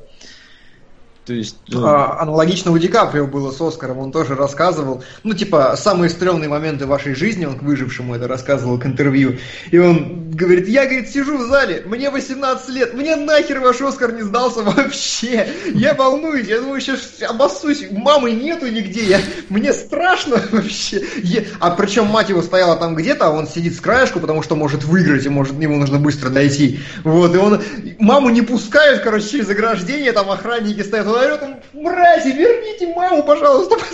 Ну, то есть, он вообще говорит, я, говорит, не хотел А вот ты в 18 лет, Келебрыч, смог бы получить Оскар? Не, не, не боялся бы? Не, конечно, жутко бы боял. Я бы сейчас Оскар не смог получить. Даже не знаю. Мне кажется, в 18 уже нормально. Слушай, ну, я, мне не, кажется, 18 не отдавал. я только школу закончил, я тоже прекрасно его понимаю. Там в институт ты идти в первый раз боишься. Мало, мало ли что там будет в этом странном Кстати, месте. А тут, блин... Кстати, да, я на вступительных экзаменах в институт тоже на таком шухере сидел, вообще кошмар. Какой там Оскар получать, вы че? Вот, а, да. Поэтому у вас и не будет Оскара. Где мой Оскар? Мой Ну, Оскар. у тебя тоже. Оскар. У меня он стоит уже. Да, да, да. А, вот, а, давайте сейчас немножко разобрались значит, с гениальным Ди Каприо, все хорошо. Деп, кстати, такой а, фильм сделан по книге. По книге, и в книге другие немного персонажи, по-другому все обставлено, и там А он тоже пропал? Да. Келебрыч, ноутбук завис. ты, ты, тебя не слышно опять. Прям как Даже тогда. серьезно? Вот, сейчас вернулся. Да, сейчас было не слышно, да. Вот все давай. хорошо. Давай вернись с того, что кни- по книге герои там другие. И вот давай. Там, там герои другие, насколько я понял из описаний, я, разумеется, не успел прочитать, там Гилберт Грей прям аг- агрится очень серьезно. Вот злые поступки, которые он начинает делать к концу фильма, он их делает прям с самого начала. Он там мать свою кроет, он там постоянно на всех срывается. Ну, то есть чуваку прям гораздо более некомфортно. И вот здесь как раз вступает режиссер, потому что он э, пришел к сценаристу, и сказ... к автору книги и сказал, чувак, я хочу снять немного по-другому, давай перепиши сценарий, чтобы было вот так, чтобы персонаж стал более таким отрешенным и пассивным, и вот здесь режиссер сработал, и фильм переписали более пассивно. Сот, э, ты можешь немножко пересказать развитие событий вообще? Давай, Макс, твой коронный. В общем-то, каждый год Гилберт Грейп со своим умственно отсталым братиком, они встречают э, конвой, скажем так, то есть эту колонну машин, трейлеров, которые едут куда-то путешествовать, отдыхать. Они все время почему-то проезжают через их захолустный городок. И на этот год, то есть на 18-летие э, Арни, как зовут этого Ди Каприо, Да. А, у одной машины что-то там ломается, и при- приходится, в общем, трейлеру остановиться в этом городке. Запчасть придет не так скоро, а, а в этом трейлере живет э, мама с дочкой. И, в общем-то, дочке начинает нравиться Грейп, Грейпу начинает нравиться эта дочка, а сам Грейп вообще замешан в отношениях с замужней женщиной, у которой там два ребенка, муж, и, в общем-то, он с ней шуры-муры э, в моменты доставки еды из магазина крутит. А работает он в продуктовом магазине, в общем-то, оттуда и возят всякие продукты. А, ну и вот конфликт тут как бы с этой, например, стороны, что когда он начинает крутить шуры-муры уже с молоденькой, это замечает все замужняя любовница, и она начинает ревновать. Потом у нее внезапно умирает муж. Очень Причем, внезапно. да, вплоть до того, что непонятно, многие в городе считают, что она его убила, потому что он задохнулся в детском бассейне. А у него там типа Утонул, я какой-то... тоже так сказал. Ну, не задохнулся. Ну да, Утонул. утонул, утонул. Задохнулся он И- мог, если надувал бы его. Или Ну там как бы говорится, что у него случился нервный срыв и инфаркт, он упал в бассейн и задохнулся. Это говорит патологоанатом. Это говорит гробовщик. Ну, который утверждает, что он вскрывал это тело. Ну, вроде Ну, да. Ну, в общем-то, не совсем понятно, убивает он там его или не убивает, но, в общем-то, конфликт есть с этой стороны. Другой конфликт. э, Арни постоянно куда-то пытается залезть и, в общем-то, залезает на какую-то, я не знаю, что там, зерно хранят. Водонапорную, мне кажется, водонапорная башню. Может, водонапорная, да, какая-то херня. А, В общем, первый раз его оттуда брат снимает, и вроде все обходится, но их предупреждают полиция, что если еще раз это повторится, то а, придется арестовать пацана. И во второй раз его действительно арестовывают. И все это усугубляется еще тем, что у Гилберта мама Жиробас. Короче, да, там, блин, как поезд пассажирный, и как бы все над ней смеются, она не, вста... она не выходит из дома уже пять лет. 7 Что самое забавное... Пять. Пять, ну ладно. Не важно. Ну да, не суть, но... Тут просто можно сразу любопытные фактики про нее рассказать. Там показывают фотку Давай. на э, холодильнике. Типа, ну, это она в молодости. Это mm действительно эта актриса в молодости. Ну, да, хотя ну... как актриса, ее актрисой-то особо не назвать.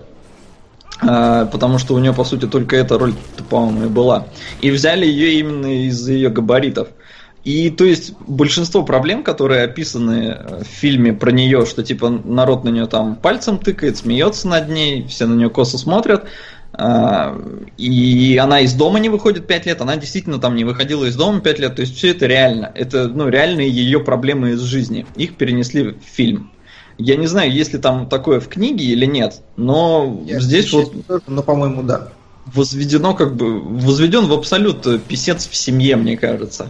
То есть у тебя брат умственно стал, и у тебя мама, которая, за которой нужен писец уход, у тебя нет отца, ты единственный э, работоспособный, по сути, мужик в семье. И еще две бабы, да, сверху. Да, еще у тебя две сестры, но, к счастью, ну, одна просто подросток, поэтому она еще такая немножко, немножко да. придурковатая, а, ну, старшая это вроде адекватная.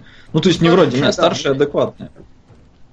То есть она все-таки там более-менее. Но она тоже сейчас не работает, потому что та забегаловка, в которой она раньше работала, она сгорела. И причем, судя по всему, что нам показывают в этот момент в кадре, она, она ее испалила. Она сожгла, да. Ну и давай э, ближе сразу к концу. В чем развязка-то, собственно?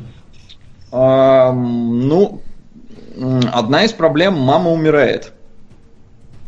Причем как она умирает? Нет, сперва она, в подожди, она момент... сперва она едет за этим. Да, ну, да. это такой уже эпизод, я не вижу смысла. Он едет, она едет, да, за своим сыном в полицейский участок, все над ней смеются, но это просто как текучка не, ну это очередная. эпизод, когда она осознала, что она вот, э, ну, над ней все смеются, до этого-то она как-то, ну, не, при, не обращала внимания. И, собственно, последнее ее э, ну, действие, которое она сделала при жизни, это как раз она попыталась исправиться после вот этого. Не, э, знаешь момент в чем? Э, девушка, которая приехала в деревню, ну это там тоже как, как...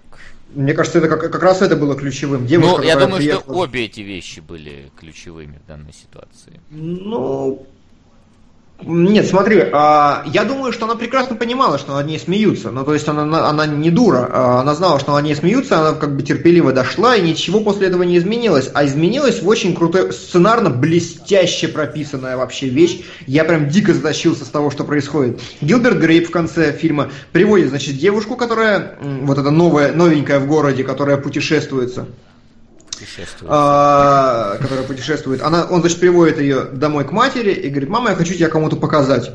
И мама такая, нет, я же типа мерзкая, жирная, не показывай меня никому. Он говорит, мама, пожалуйста, я хочу. Заходит эта девушка, и мама единственное, что может ей сказать, кроме здрасте, говорит, я не всегда такой была. И девушка просто отвечает, конфету, смотрит такая на себя, говорит, я тоже не всегда такой была прям, я не знаю, дико проперся, очень круто. Вот лучше показать нормальность отношения, вот, вот эту человечность, ну невозможно, по-моему, прям безупречно. И вот после этого, после человеческого отношения, после не смеха как раз, а после, ну, типа понимания, и вообще она вот тогда, мама начинает подниматься по лестнице.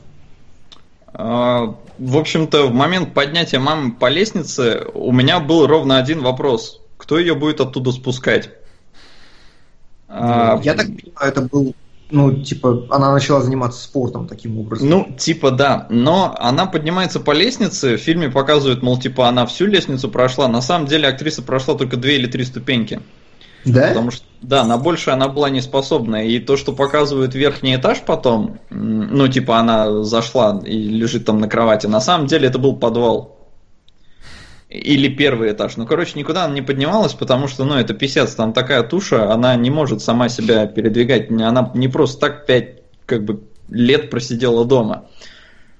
Актриса, реально актриса. И меня тут э, это, писали, типа, стоп, адекватная сестра сожгла забегаловку, серьезно? Это было предположение. Это было предположение, которое вызвано тем, что в момент, когда нам рассказывают про старшую сестру, что она работала в забегаловке, она при этом что-то готовит, и у нее плита начинает гореть. Mm-hmm. То есть там да. прям огонь такой, она его начинает тушить. И в этот момент нам говорят, типа, она работала в забегаловке, но потом та сгорела.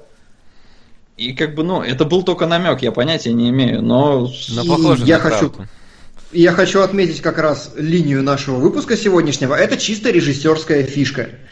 Как раз вот это вот правильная техничная режиссура, которую вы не заметили, но которую можно легко считать для фильма очень понятным образом. Да, то есть она дает тебе пищу для размышлений. А, и, в общем-то, в конце мама, когда типа поднялась на второй этаж, в общем-то, она, походу, так задолбалась, что умерла. Да. Ну, судя по всему, Примерно. именно из-за этого. И проблема в том, что она сама-то зашла на второй этаж, а кто ее будет оттуда спускать? То есть мой вопрос до того, как она начала подниматься.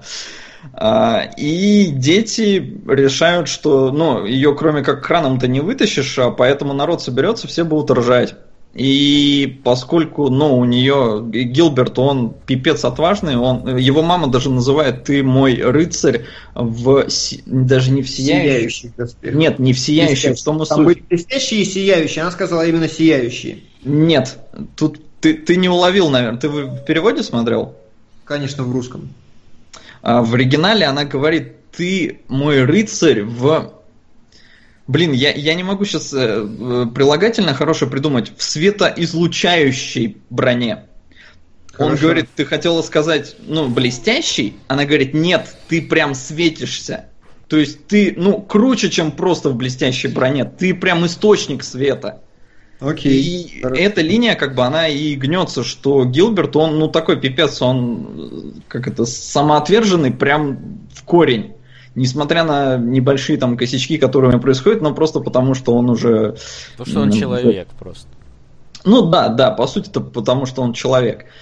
Mm-hmm. А, и дети решают, что ну тогда придется дом сжечь, потому что ничего лучше они как бы не придумывают. Они выносят всю мебель и дом сжигают вместе Причем они сжигают из тех соображений, чтобы никто вот не смеялся. Вопрос как раз в том, что сейчас соберется же весь город, все же будут угорать, деревенька маленькая, и Гилберт говорит, я просто этого не допущу. И они вот все сжигают. И Гилберт. Запрещенный в России Гилберт. Вот. А муж любовницы. Мне в стендап понравилась шутка, Макс, смотрел новый выпуск? Там... Не, мы еще не глядели. А, зашел, говорит, как-то в почту, в почту России, ну, разрешенная в России организация. Хорошо. Вот. И что я, значит, э, хотел вообще обсудить.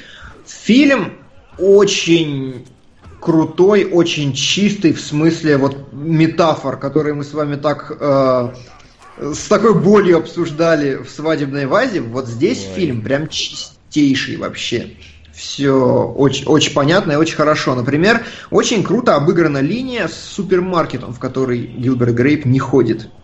Угу. Вы заметили? То есть прям да, вот и... это прям явно символ, потому что с самого начала э, чувак, на которого он работает, говорит типа, о господи, у них продуктовый магазин, а, супер... а рядом огромный супермаркет. И чувак, на которого он работает, говорит, ну типа в продуктовом магазине, э, зачем все ходят в супермаркет, вообще у нас же хорошо.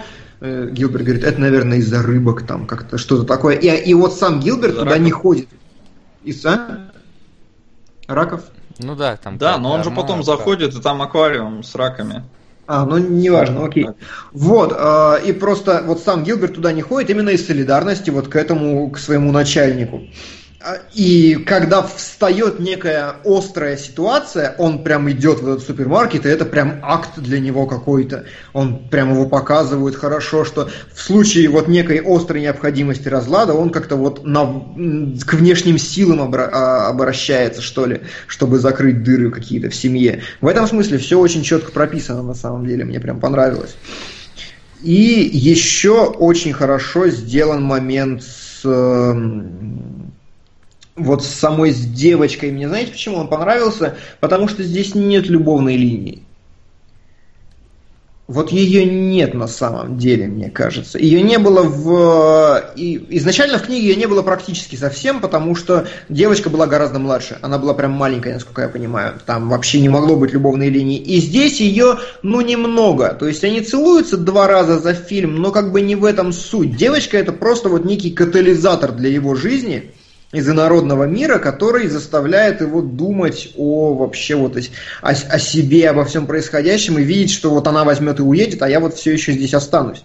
То есть, как бы его напряжение, которое всю жизнь копилось, с ее появлением оно начинает выплескиваться за рамки. И вот это тоже достаточно хорошо показано, потому что все косяки, которые он делает, например, говорит своему брату, что «Э, помойся-ка сам, дорогой мой аутист, а я пошел mm-hmm. к телочке сгоняю. В итоге он уходит к телочке, к этой же самой, как раз вот потому что она и есть эта движущая сила для него. Ну, как я и сказал, как только вот он начинает задумываться о каких-то своих собственных интересах, случается какая-то проблема в семье. Да. Вот, вот да, случай да. вот этот, потом, э, когда там у него брательник забрался-то на эту вышку-то второй раз, это что же его Да, она числе. отвлекла в этот момент? Они же там купались. При- Причем, знаешь, что хорошо, что очень круто и что мне очень понравилось, именно как прописан и подан характер Грейпа, когда его главная героиня спрашивает, ну, вот эта девочка приезжая, типа, что ты хочешь, отвечай быстро. И он такой, я хочу быть хорошим человеком. То есть, понимаешь, вот насколько у него внутри вот гайки закручены, он ему стыдно, он делает все, чтобы остаться со своей семьей, он делает все, чтобы им помогать, но при этом он знает, что он этого не хочет делать, что ему это не нравится, что он хочет совершенно другой жизни, и ему очень стыдно за это. Он видит, что все терпят, но и вот прям ему стрёмно. Он себя некомфортно чувствует постоянно, он чувствует, он думает, что он плохой человек из-за этого. Что-то, мне кажется, ты переборщил. Серьезно, а ответь, почему тогда он, почему он говорит фразу «я хочу быть хорошим человеком»? Нет, мне кажется, там фишка в фразе «а что ты хочешь для себя?» в следующей, которая она спрашивает. Ну, то есть, типа, не для других. То есть, понятно, что хорошим человеком ты только в глазах других можешь быть. А вот она говорит, а для себя ну, чего Слушай, я не знаю, вот здесь опять же такой вопрос, как это можно быть э, хорошим человеком только в глазах других. Я, например, для себя хочу быть хорошим человеком, не в глазах других. По-моему, ну... все дело как раз в этом, потому что вот этот конфликт, он постоянно вырывается из Гилберта, он постоянно, ну, как только появляется возможность, видишь, он срывается, он делает косяки в своей семье, потому что ему, ну, вот, вот не его это, ему это никак. И всем вокруг, всей вообще деревне, которая вокруг, им всем хорошо. То есть все его друзья, это тоже а, второстепенные линии, которые подчеркивают основную сюжетную. Все его друзья очень довольны своим бытием.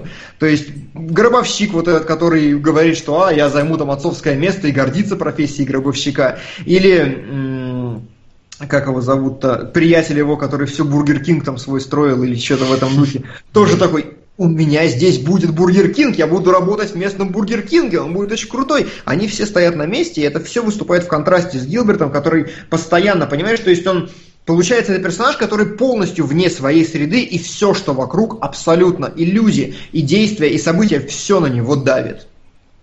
Да, но только ты там сказал наоборот, они-то не стоят на месте, он стоит на месте, несмотря на то, что делает больше всех. А, я, нет, я имею в виду как раз э, в смысле как это сказать, э, в статичности географического положения, в потребностях в своих. То есть это человек, Гилберт Грейп, который, ну, которому нужно что-то больше. Всем вокруг нужно меньше, и они довольны этим. И то есть, как бы они готовы остаться вот там, где они живут, а ему нужно двигаться куда-то вперед. Вот я имею в виду ге- географически сместиться.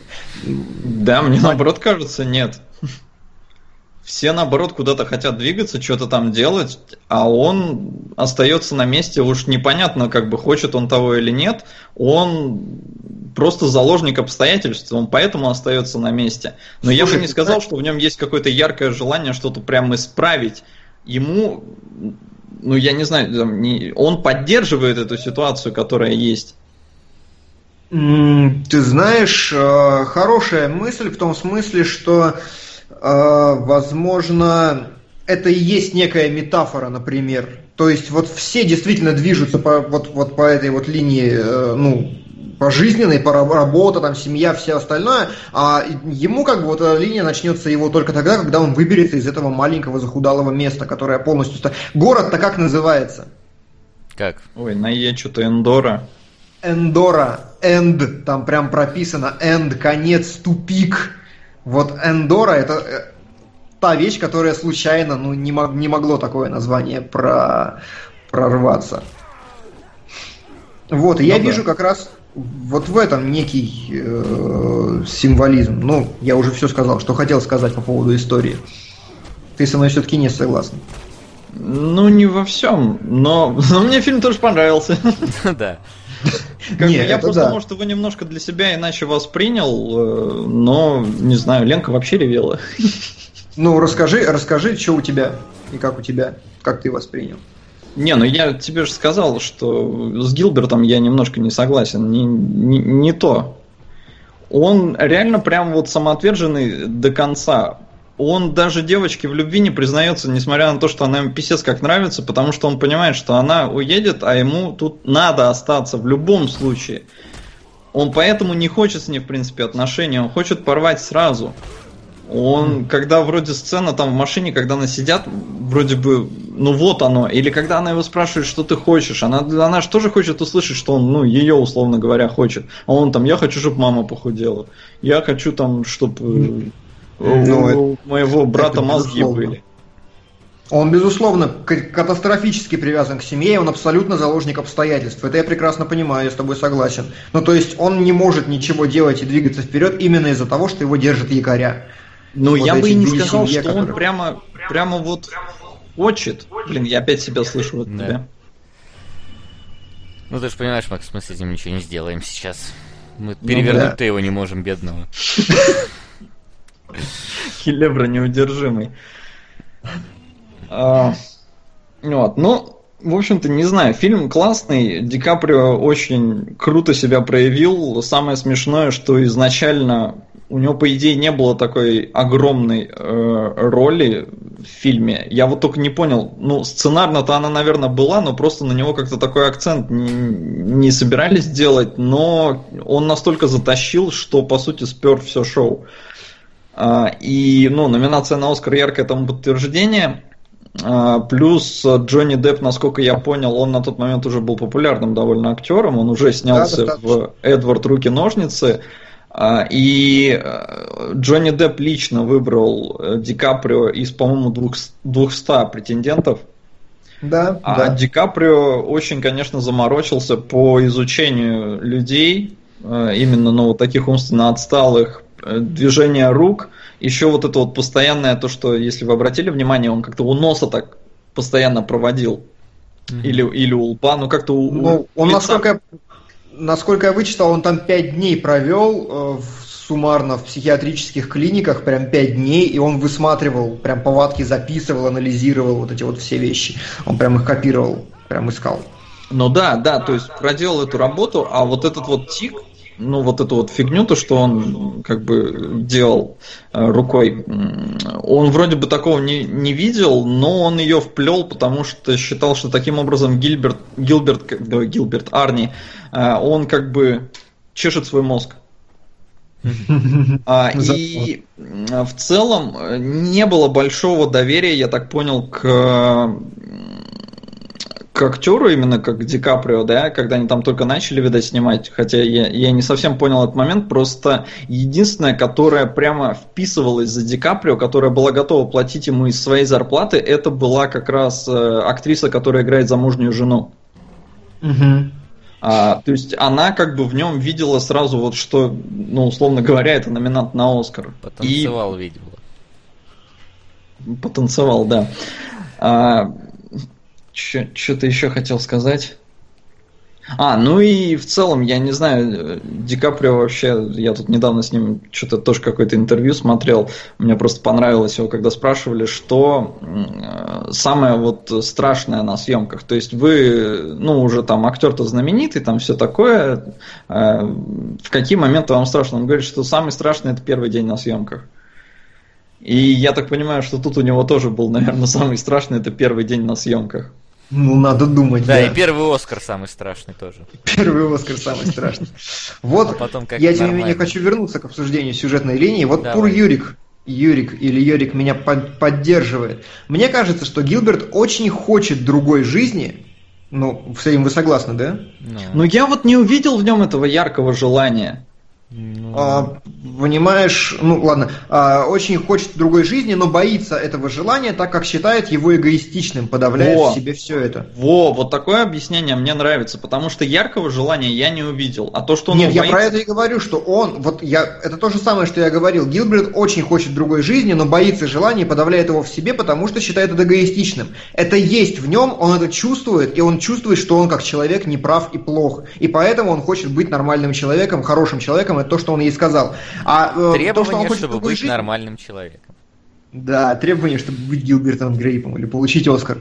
А, к чему я вообще а, сейчас сбил Ты к сценарию еще что-то хотел прибавить. Нет, это, у меня еще много чего есть сказать про этот фильм, я просто хочу все-таки тему закрыть. А, да, вспомнил. Э, то, что его цель фактически это, ну вот как раз яркое желание уйти отсюда, подчеркивается просто фабулой. Смотри, мы начинаем с того, что они смотрят на трейлеры, которые проезжают мимо этого городка. Это открывающая сцена. Открывающие сцены просто так не ставят. Это сразу характеризация всего остального. Они с братом хотят им нравится это зрелище обоим. Гилберт просто сам по себе, как персонаж, достаточно пассивный, он вообще мало что проявляет, поэтому неудивительно, что этого не видно. Но показано это, вот, вот эти трейлеры, они на них смотрят. И в конце они к ним присоединяются. То есть, по сути, вся история, весь путь Гилберта Грейпа на протяжении всего фильма от полностью статичной ситуации, которая его ограничивала и сдерживала, до дороги вперед в путь в будущее. То есть это, это он достиг своей цели в конце пути. Э, концовка положительная. Значит, он таки свалил, и таки он свалил, потому что он именно садится в машину к этой девочке. Ну, ну то есть, там не говорится, что он остался на... Можно подумать, что он э, остался на месте, но он четко садится в машину к девочке и говорит, что мы можем ехать куда хотим. Нет, там, мне кажется, другое. Если, ну, то есть, да, движение, да, безусловно. То есть сначала он на месте, потом он движется, и все. Э, концовка действительно хорошая. Многие писали тут в комментариях, что типа ждали, что умрет Арни. И... Ну, кстати, там за фильм несколько раз создается впечатление, что вот сейчас вот он действительно умрет. То есть, когда вот он его теряет, когда он его в ванне оставляет, действительно создается впечатление, что сейчас вот он придет, и он до 18 лет вот этих вот заветных не доживет. Там то самое смешное, э, я сразу понял, что он не умрет. Я объясню сейчас почему. В начале фильма говорят, э, врачи говорили, что Арни доживет до 10 лет, и это будет чудом. Но Арни вот-вот исполнится 18. А, и я как бы понял, что все, этот чувак, он, он никуда не денется, он не может никуда деться. То есть не, не, не потому, что он там имба какая-то или что-то типа того, а потому что э, это со сценарной точки зрения, мне кажется, тупо правильно. Если они вот ждали, ждали его смерти, ну, по сути, ждали, как бы это ужасно не звучало, но потому что сложно э, быть с таким человеком, постоянно там за ним следить, его он мыть надо и все такое. Э, но он не уходит, значит, он не должен будет уйти до конца. Э, но он мог уйти в конце. Ну, понимаешь, мне вот почему концовка в этом плане нравится. Смотрите, мама умирает, и Гилберт, условно говоря, становится свободным. Но ну, он в конце как, как в машину он сжигает, собственно. Они свою... сжигают дом, это как раз тоже прекрасный символ, символ да? Символ того, что они как раз им некуда больше теперь возвращаться, они теперь могут быть как раз вот где угодно свободны. Могут ну да, но при этом они сожгли дом-то сразу после дня рождения, и они еще год где-то прожили, потому что трейлер через год только. Так что они этот год еще никуда не уехали, но в конце э, они оба садятся в машину, он со своим братом. То есть от одного крюка в виде мамы он избавился. Мама была реально крюк, она никуда, она была статичной вот этой фигней, она оставалась все время на месте. А, и по сути показывается, что Гилберт, ой, Арни, он, ну, он не, не, не якорь, он не тянет Гилберта, он может даже его сильнее делает и как-то, ну, более самоотверженным, опять же. Но и там в конце... скорее, там скорее просто совокупность была всех вещей, тут я с тобой согласен, а когда совокупность разрушилась, потому что там, помнишь, проблема же не только была в маме конкретно, проблема была в доме, например, который они ремонтировали, и не только из-за мамы, потому что там подходил к нему парень и говорит, ну, о дне рождения, вот ты знаешь, у тебя тут порог покосился, его надо починить, это не, это не имело отношения к маме, это именно вот забота о доме о самом, то есть это вот, вот совокупность обязанностей каких-то и работы. Ну да, но я говорю, поэтому мне казалось, что Арни не должен умирать, он должен остаться до конца, потому что он не якорь. Ну, Во всяком да, случае, для Гилберта. хорошо. Но это мы в конце Хорошо. понимаем, что он не якорь все-таки.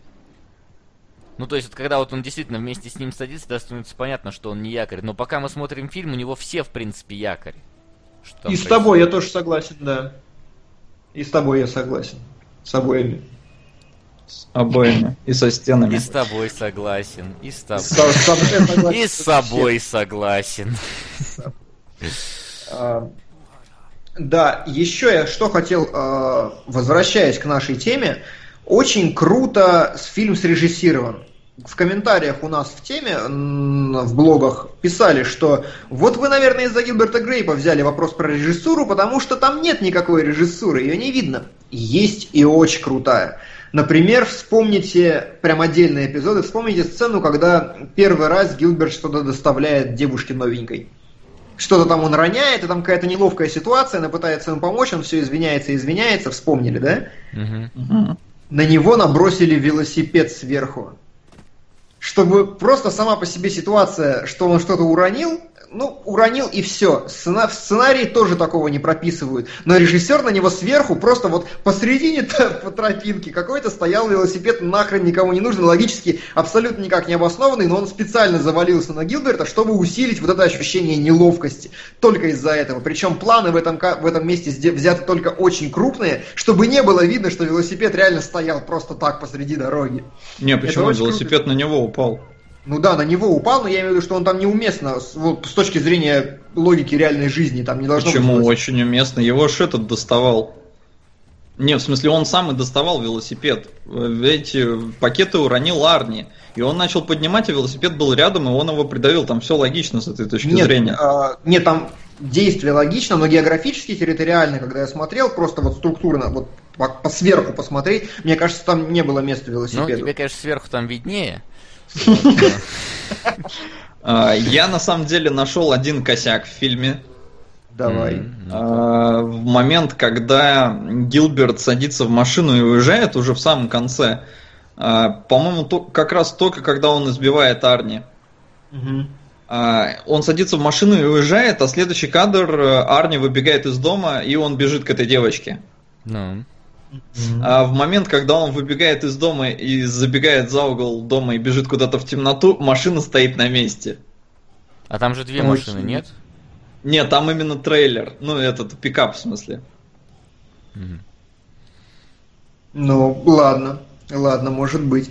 А, еще может это символизм такой, знаешь, что он как бы бросил на самом деле э, Арни, но на самом деле он все равно всегда с ним, он помнит о нем, и пикап это напоминание о том, что вот он как бы все равно есть. Нет, это, Нет, это напоминание о том, что он, он может сесть в машину и поехать, но он никуда не уедет. Тоже, А, да, ну, смотри. Так.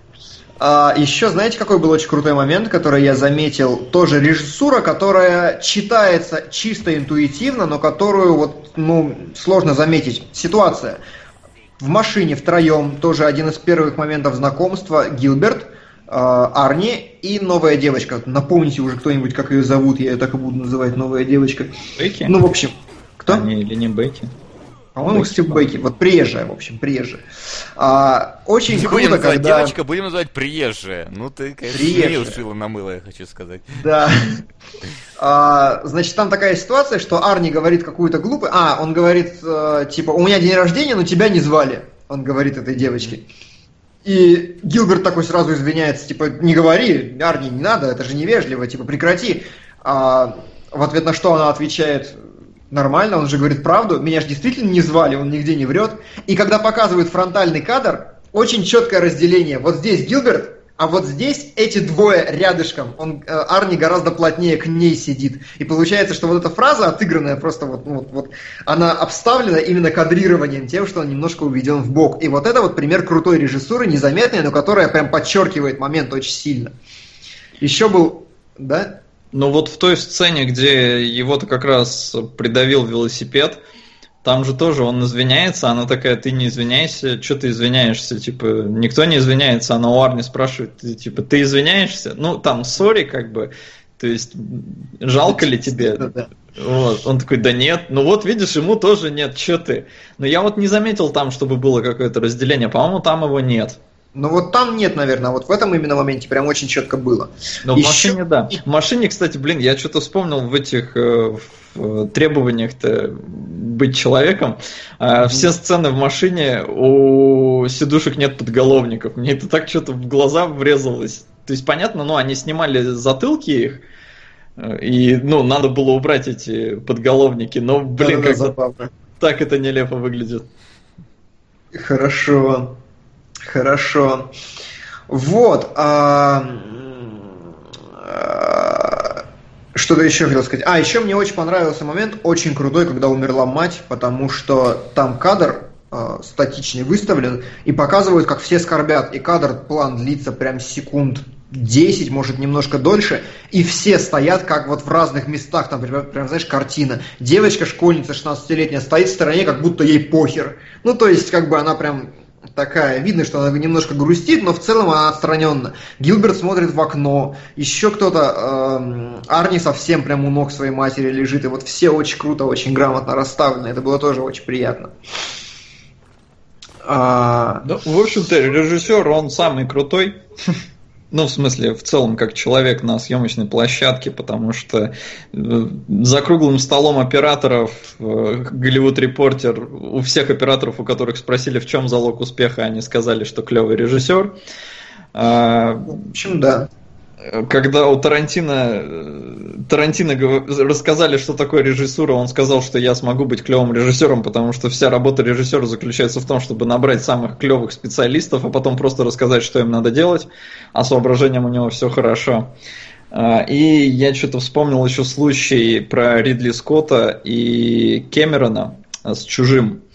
Э, там какая была ситуация? Чужой э, на первый выделили какой-то там бюджет, типа 4, по-моему, миллиона или 4,5, и сценарий был написан херово, то есть он там полу не написан, полу не дописан, а Ридли Скотт его прочитал и говорит, мне нравится.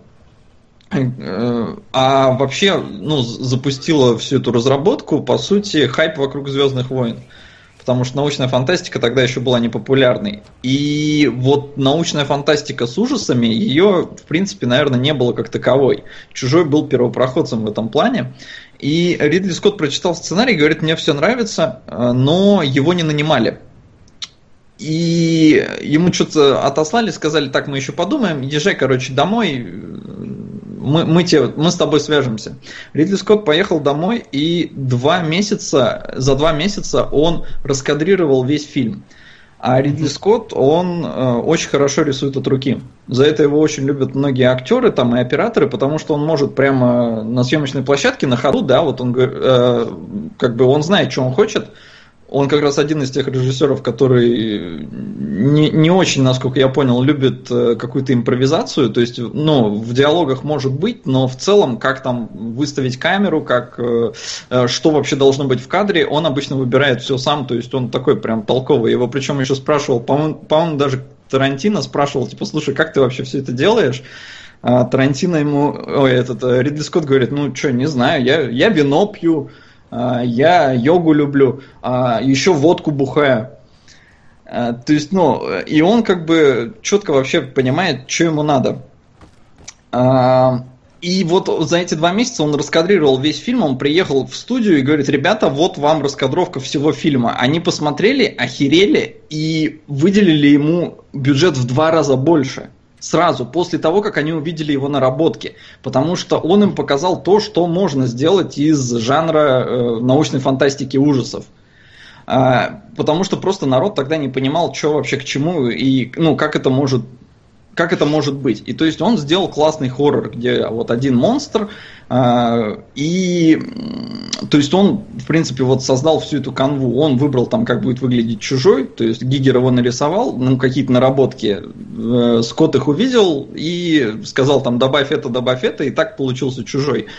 А, mm-hmm. а потом а, после, ну, на этот фильм э, нанимали вообще, э, ну, такого, типа, незнаменитого еще режиссера. И Ридли Скотт на тот момент еще был, по-моему, нифига не знаменитый. У него вообще один, по-моему, полнометражный фильм до этого был. А, он его снял, э, фильм стал хитом, Он в зале там все орали от страха, и кассовые сборы были обалденные. Но Ридли Скотту не дали снимать вторую часть. Они сказали, не, все, чувак, мы как бы, нам понравилась схема, что новый незнаменитый режиссер что-то снимает, у него что-то получается, а типа, если не получится, мы свалим на то, что это херовый режиссер. А, и его тупо не подпускали к этому. А тут нарисовался Кэмерон, который говорит, я хочу снять продолжение. А Кэмерону говорят, ты вот Терминатора снимешь, будет он хорошим, тогда мы разрешим тебе чужого делать.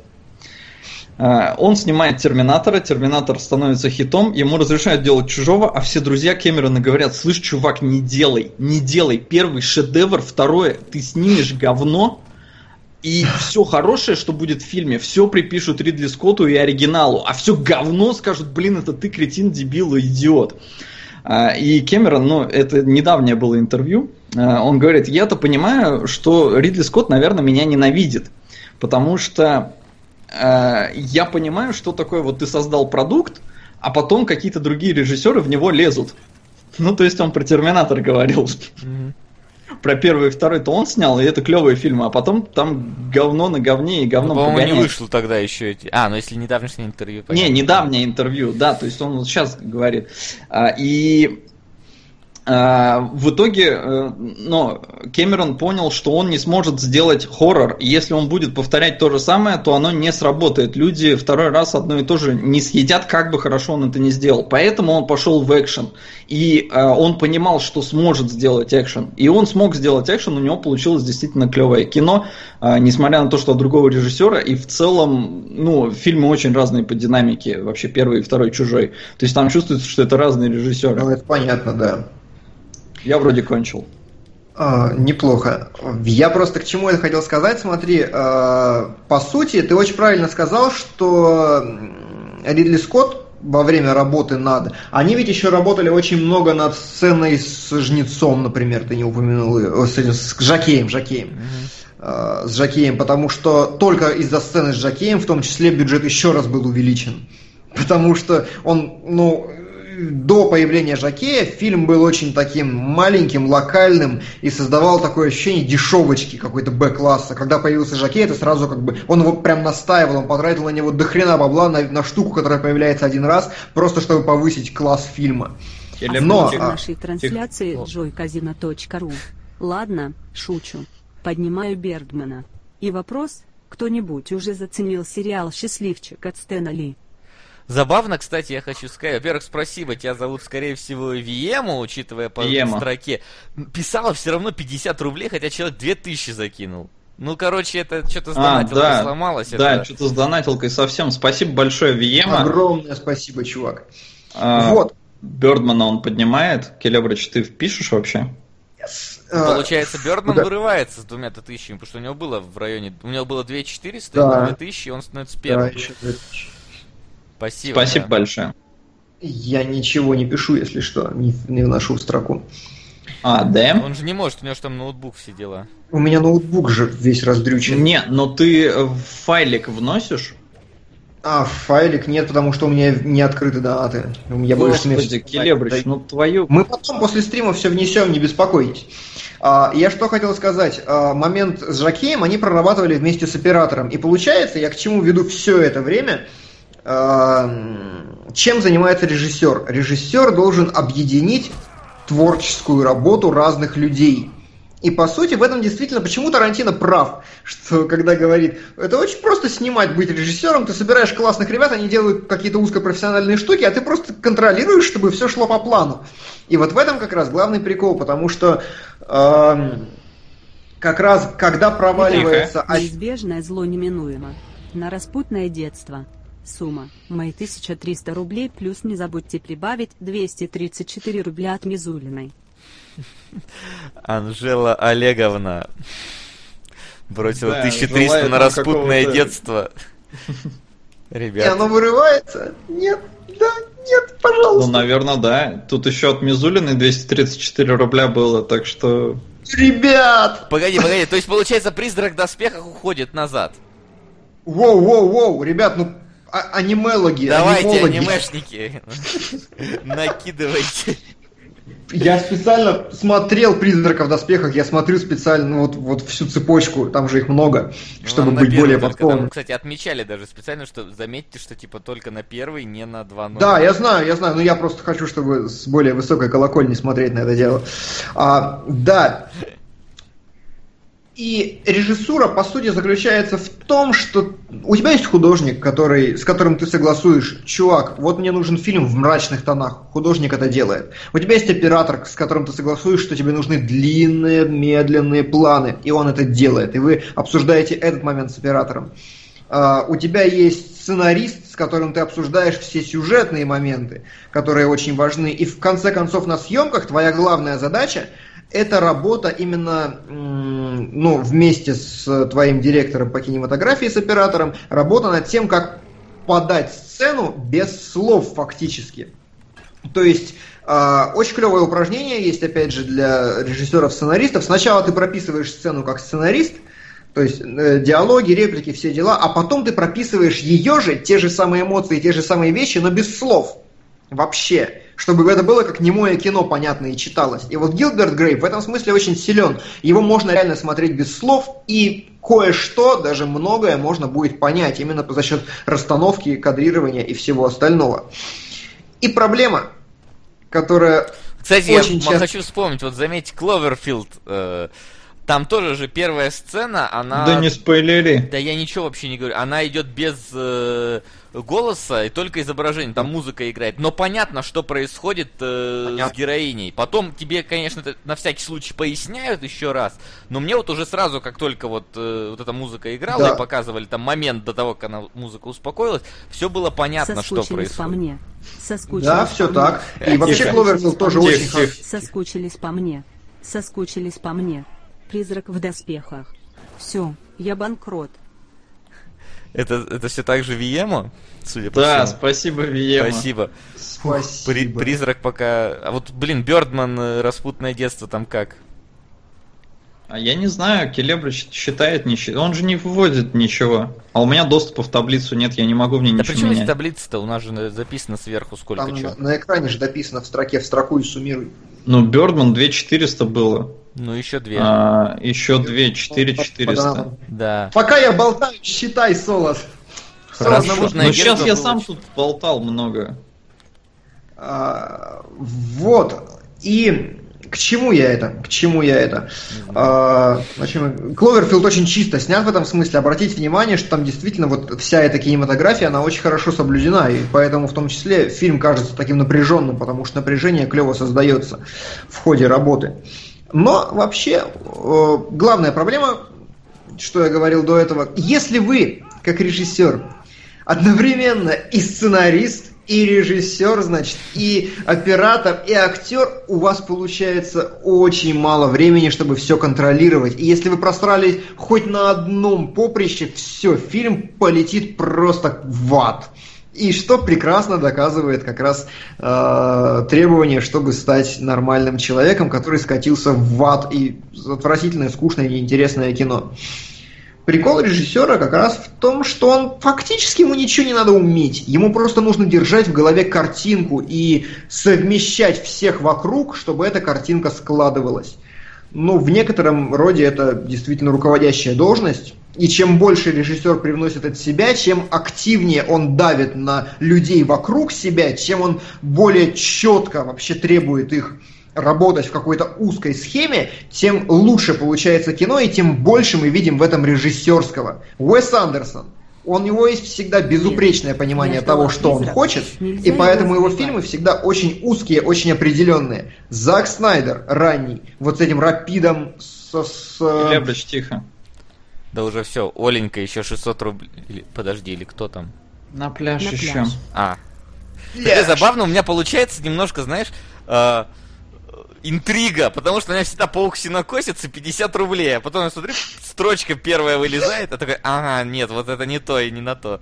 Так, в общем, Оленька, спасибо большое, на призрака докинула, я вроде обновил. И еще сплитстрик э, на пляж докинул, и пляж я тоже обновил. Келябрич, я не знаю, потом, я думаю, сможем мы все это высчитать, что там, на что ушло. Да, по донатам, конечно, просто откроем таблицу донатов, там есть история, и просто все планомерно по одному перенесем, это уже можно делать. Хорошо. Я закончу свою мысль, с позволения, и можно Просто будет главное, закругляться. чтобы выяснилось в итоге, чтобы мы не обсчитались, чтобы на следующий стрим ушли нужные фильмы в первой, дв- в первой двойке. Да, В этом. да, главное топыч перечитать. То есть, э, возьмите любого вашего режиссера, любимого, и вы, по которого вы прям характерный стиль какой-то узнаете, и вы поймете, что вот он этот стиль создает как раз тонко направляя и точно, точно видя, что ему нужно получить в итоге. Чем точнее это видение у режиссера, тем более он ну, вычурный получается, что ли, например. Поэтому очень всегда заметна режиссура братьев Коэн, потому что они сами монтируют, у них всегда один и тот же оператор, и все в таком духе. Поэтому заметная, очень характерная режисс- режиссура, я не знаю, Спилберга, потому что, э, ну, если вы знаете там вот про все его длинные проезды, фишечки, они всегда одни и те же. Вот. Ну, Финчер, например, тот же, Дэвид, Да, он постоянно Куарон снимает тоже на, постоянный там. на эту, на камеру как-то со стабилизатором, то есть у него Да, трясучки, по-моему, вообще никогда не бывает. Все правильно, да. Он, у него всегда длинные плавные проезды на стабиками, на рельсах, на трехосевике и так далее. Вот. Это то, что я хотел сказать. Главная мысль, что режиссер, э, он должен объединить все усилия, и чем он более точно это делает со своего видения, чем он ближе достигает именно к своему видению и меньше слушает людей вокруг, тем менее фильм получается разболтанным и более четким и строгим. Не всегда это плохо, не всегда это хорошо, но авторский стиль рождается именно из умения правильно объяснить людям, что ты хочешь увидеть. Вот. Давайте считать. Что у нас там, Соло? Ты пока это? А, ну, призрак в доспехах 5650. А, распутное такой, детство чуть-чуть обгоняет Бердмана, если, ну, во всяком случае, по вот этому списочку. Так, та- там сильно чуть-чуть. 200 Это рублей там. там 200, 200 рублей, да. То есть, если что, Ну, я Келебрыч, ты можешь нас сам спасти, если докинешь. Где моя кредитка? Да, далеко, я не могу из кадра выходить. А что такое распутное детство? Вы мне так, в двух чертах. Там все плохо? Ну вот, что ты представляешь под, под словом распутный? Теперь прибавь Да. к этому детей. Да, там все так? Там Ну, все так, судя, судя по по всему, да. в чатик. Все так. Судя Ну по вот всему, за это призраков. ЦПшка какая-то европейская. Да. Вот за призрака прям, ребят, спасибище вообще. Призрак это то, что нужно очень долго обсуждать. Очень крутая вещь. Давайте пока пройдемся по вопросам и Давай. будем уже добивать. Вдруг нас кто спасет за это время. А, вдруг. Надейся. Надейся. Половина вопросов э, относится к тому, что я все неправильно написал, зачем перенесли время и так далее. Ну, А, это повтори. Э, Да, время не изменяется, просто вчера было очень важное событие международного масштаба, был чемпионат Лола, мы не могли потеснить его своими какими-то бол- своей болтовней, и поэтому перенеслись на сегодня. Но э, больше этого не будет. Э, Мы надеемся. Во всяком случае, если будет, то будет анонсироваться. А, так, мы ответили на вопросы по режиссуре Грейпа. Э, Слушаете ли вы какие-то подкасты о кино? Спрашивают. Э, Данти Страб. Ему нравится лазер-шоу «Три дебила». на КГ Это про нас? Это про нас? Да-да-да-да-да. Ты, кстати, вот там устраивал какое-то с вебкой лазер-шоу Да, сегодня. я сейчас хочу это самое сделать, лазер-шоу. У меня, да, у меня есть очень классные технологии для этого прям. Да, нету, нету возможности перевернуть себя, но очень классные технологии есть. Такое чувство, что я под ЛСД сейчас такой. Нет, это другая история, Келебрыч, не в этот раз. Про моль вот лучше расскажи, говорят. За мой... Да просто я, короче, отдирал старые плинтуса сегодня, и я просто нашел гнездище моли, вы не представляете. Там прям на протяжении трехметрового плинтуса, там прям, знаешь, ряды такие, я в фильмах ужасов не видел. Причем они все сдохли в один момент. Я уверен, что там что-то про... что-то должно было произойти. Оленька нас спасает. Бёрдман вырывается вперед. Спасибо. Бёрдман! Спасибо большое, Оленька. Я ты... могу сделать сердечко, правда, в моей итерации это жопа, но... И, и, Иванов тоже. Ну ты переверни как-нибудь. Сделай Бэтмена, О, кстати. Да. Сердечко. Вот! Безупречное сердечко, почти. Бэтмена сделай. И, Иванов еще на 50 рублей помогает. Спасибо, ребят, на распутное детство отходит еще. Я не могу не отметить, что я сейчас в Far Cry зашел в место, которое называется Родина Изила. Это почти... Неплохо, неплохо. А, ну что, ребят, на этом будем закругляться. Солод, какие фильмы? А, Доспехи, Призрак в доспехах и Бёрдман. Прекрасно. Мне очень в кои-то веке фильмы, которые действительно можно и интересно очень долго обсуждать, а не как вот вот, вот то, что Не, мы ну обычно... ладно, мы второй-то фильм нормально так по времени обсуждали все-таки. Да мы и в первом ковырялись, но я просто к тому, что... В, од... но в первом мы действительно ковырялись, я согласен. Не, ковырялись мы в базе, давай вот, вот ну... Не, ну там мы вообще лопатами отчерпывали. Вот понимаете, как раз э, я очень много видел комментариев на тему того, что, господи, вы разобрали вазу лучше, чем все фильмы вообще в кинологах ever. Далеко не каждый фильм подходит для тонкого вот такого разбора, анализа и так далее. С Гилбертом еще более-менее, там есть о чем поговорить, но не всегда. Вот «Призрак в доспехах» и вот «Бёрдман», вот это как раз то, о чем можно поговорить. Очень круто, спасибо вам, ребята. Да. Ну а мы будем заканчивать. Как раз два часа мы прям... Ой! Ой! Но, но не обгоняет, по-моему. Обгоняет? Обгоняет? Келебрич, давай еще какой-нибудь вопрос быстро.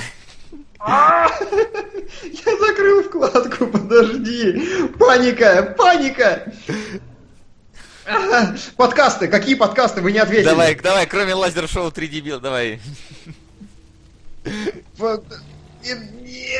Я, короче, нашел подкаст, но я его еще не слушал, он просто на моей страничке. Э, э, что? Что? Народ, а я вот, ну, как бы, я сейчас к вам обращаюсь, ведущие, мои соведущие. Ага. А, а чем мы откладываем неизбежное? Ну, то, то есть, есть ты реально хочешь вместо Бёрдмана смотреть ЦПХу какую-то европейскую? Я не хочу, годов. но, чувак, рано или поздно придется. А может в данном случае лучше рано? Хотя, с другой стороны, рано от э, э, свадебной вазы еще не зажила. Но... Чуваки, я тянул время как мог. Подкасты, подкасты. Подка... Давай, все, подкасты расскажи. Под... Будь Короче, что будет, как говорится. Я еще не слушал, но есть подкаст «Киноведы». Причем с английской «I».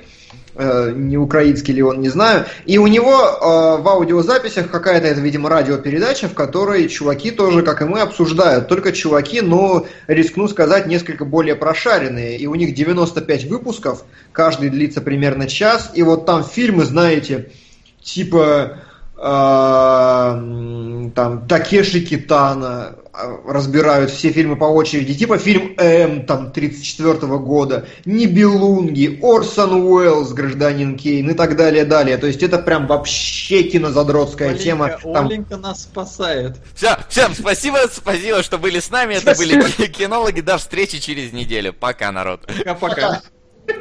Ура!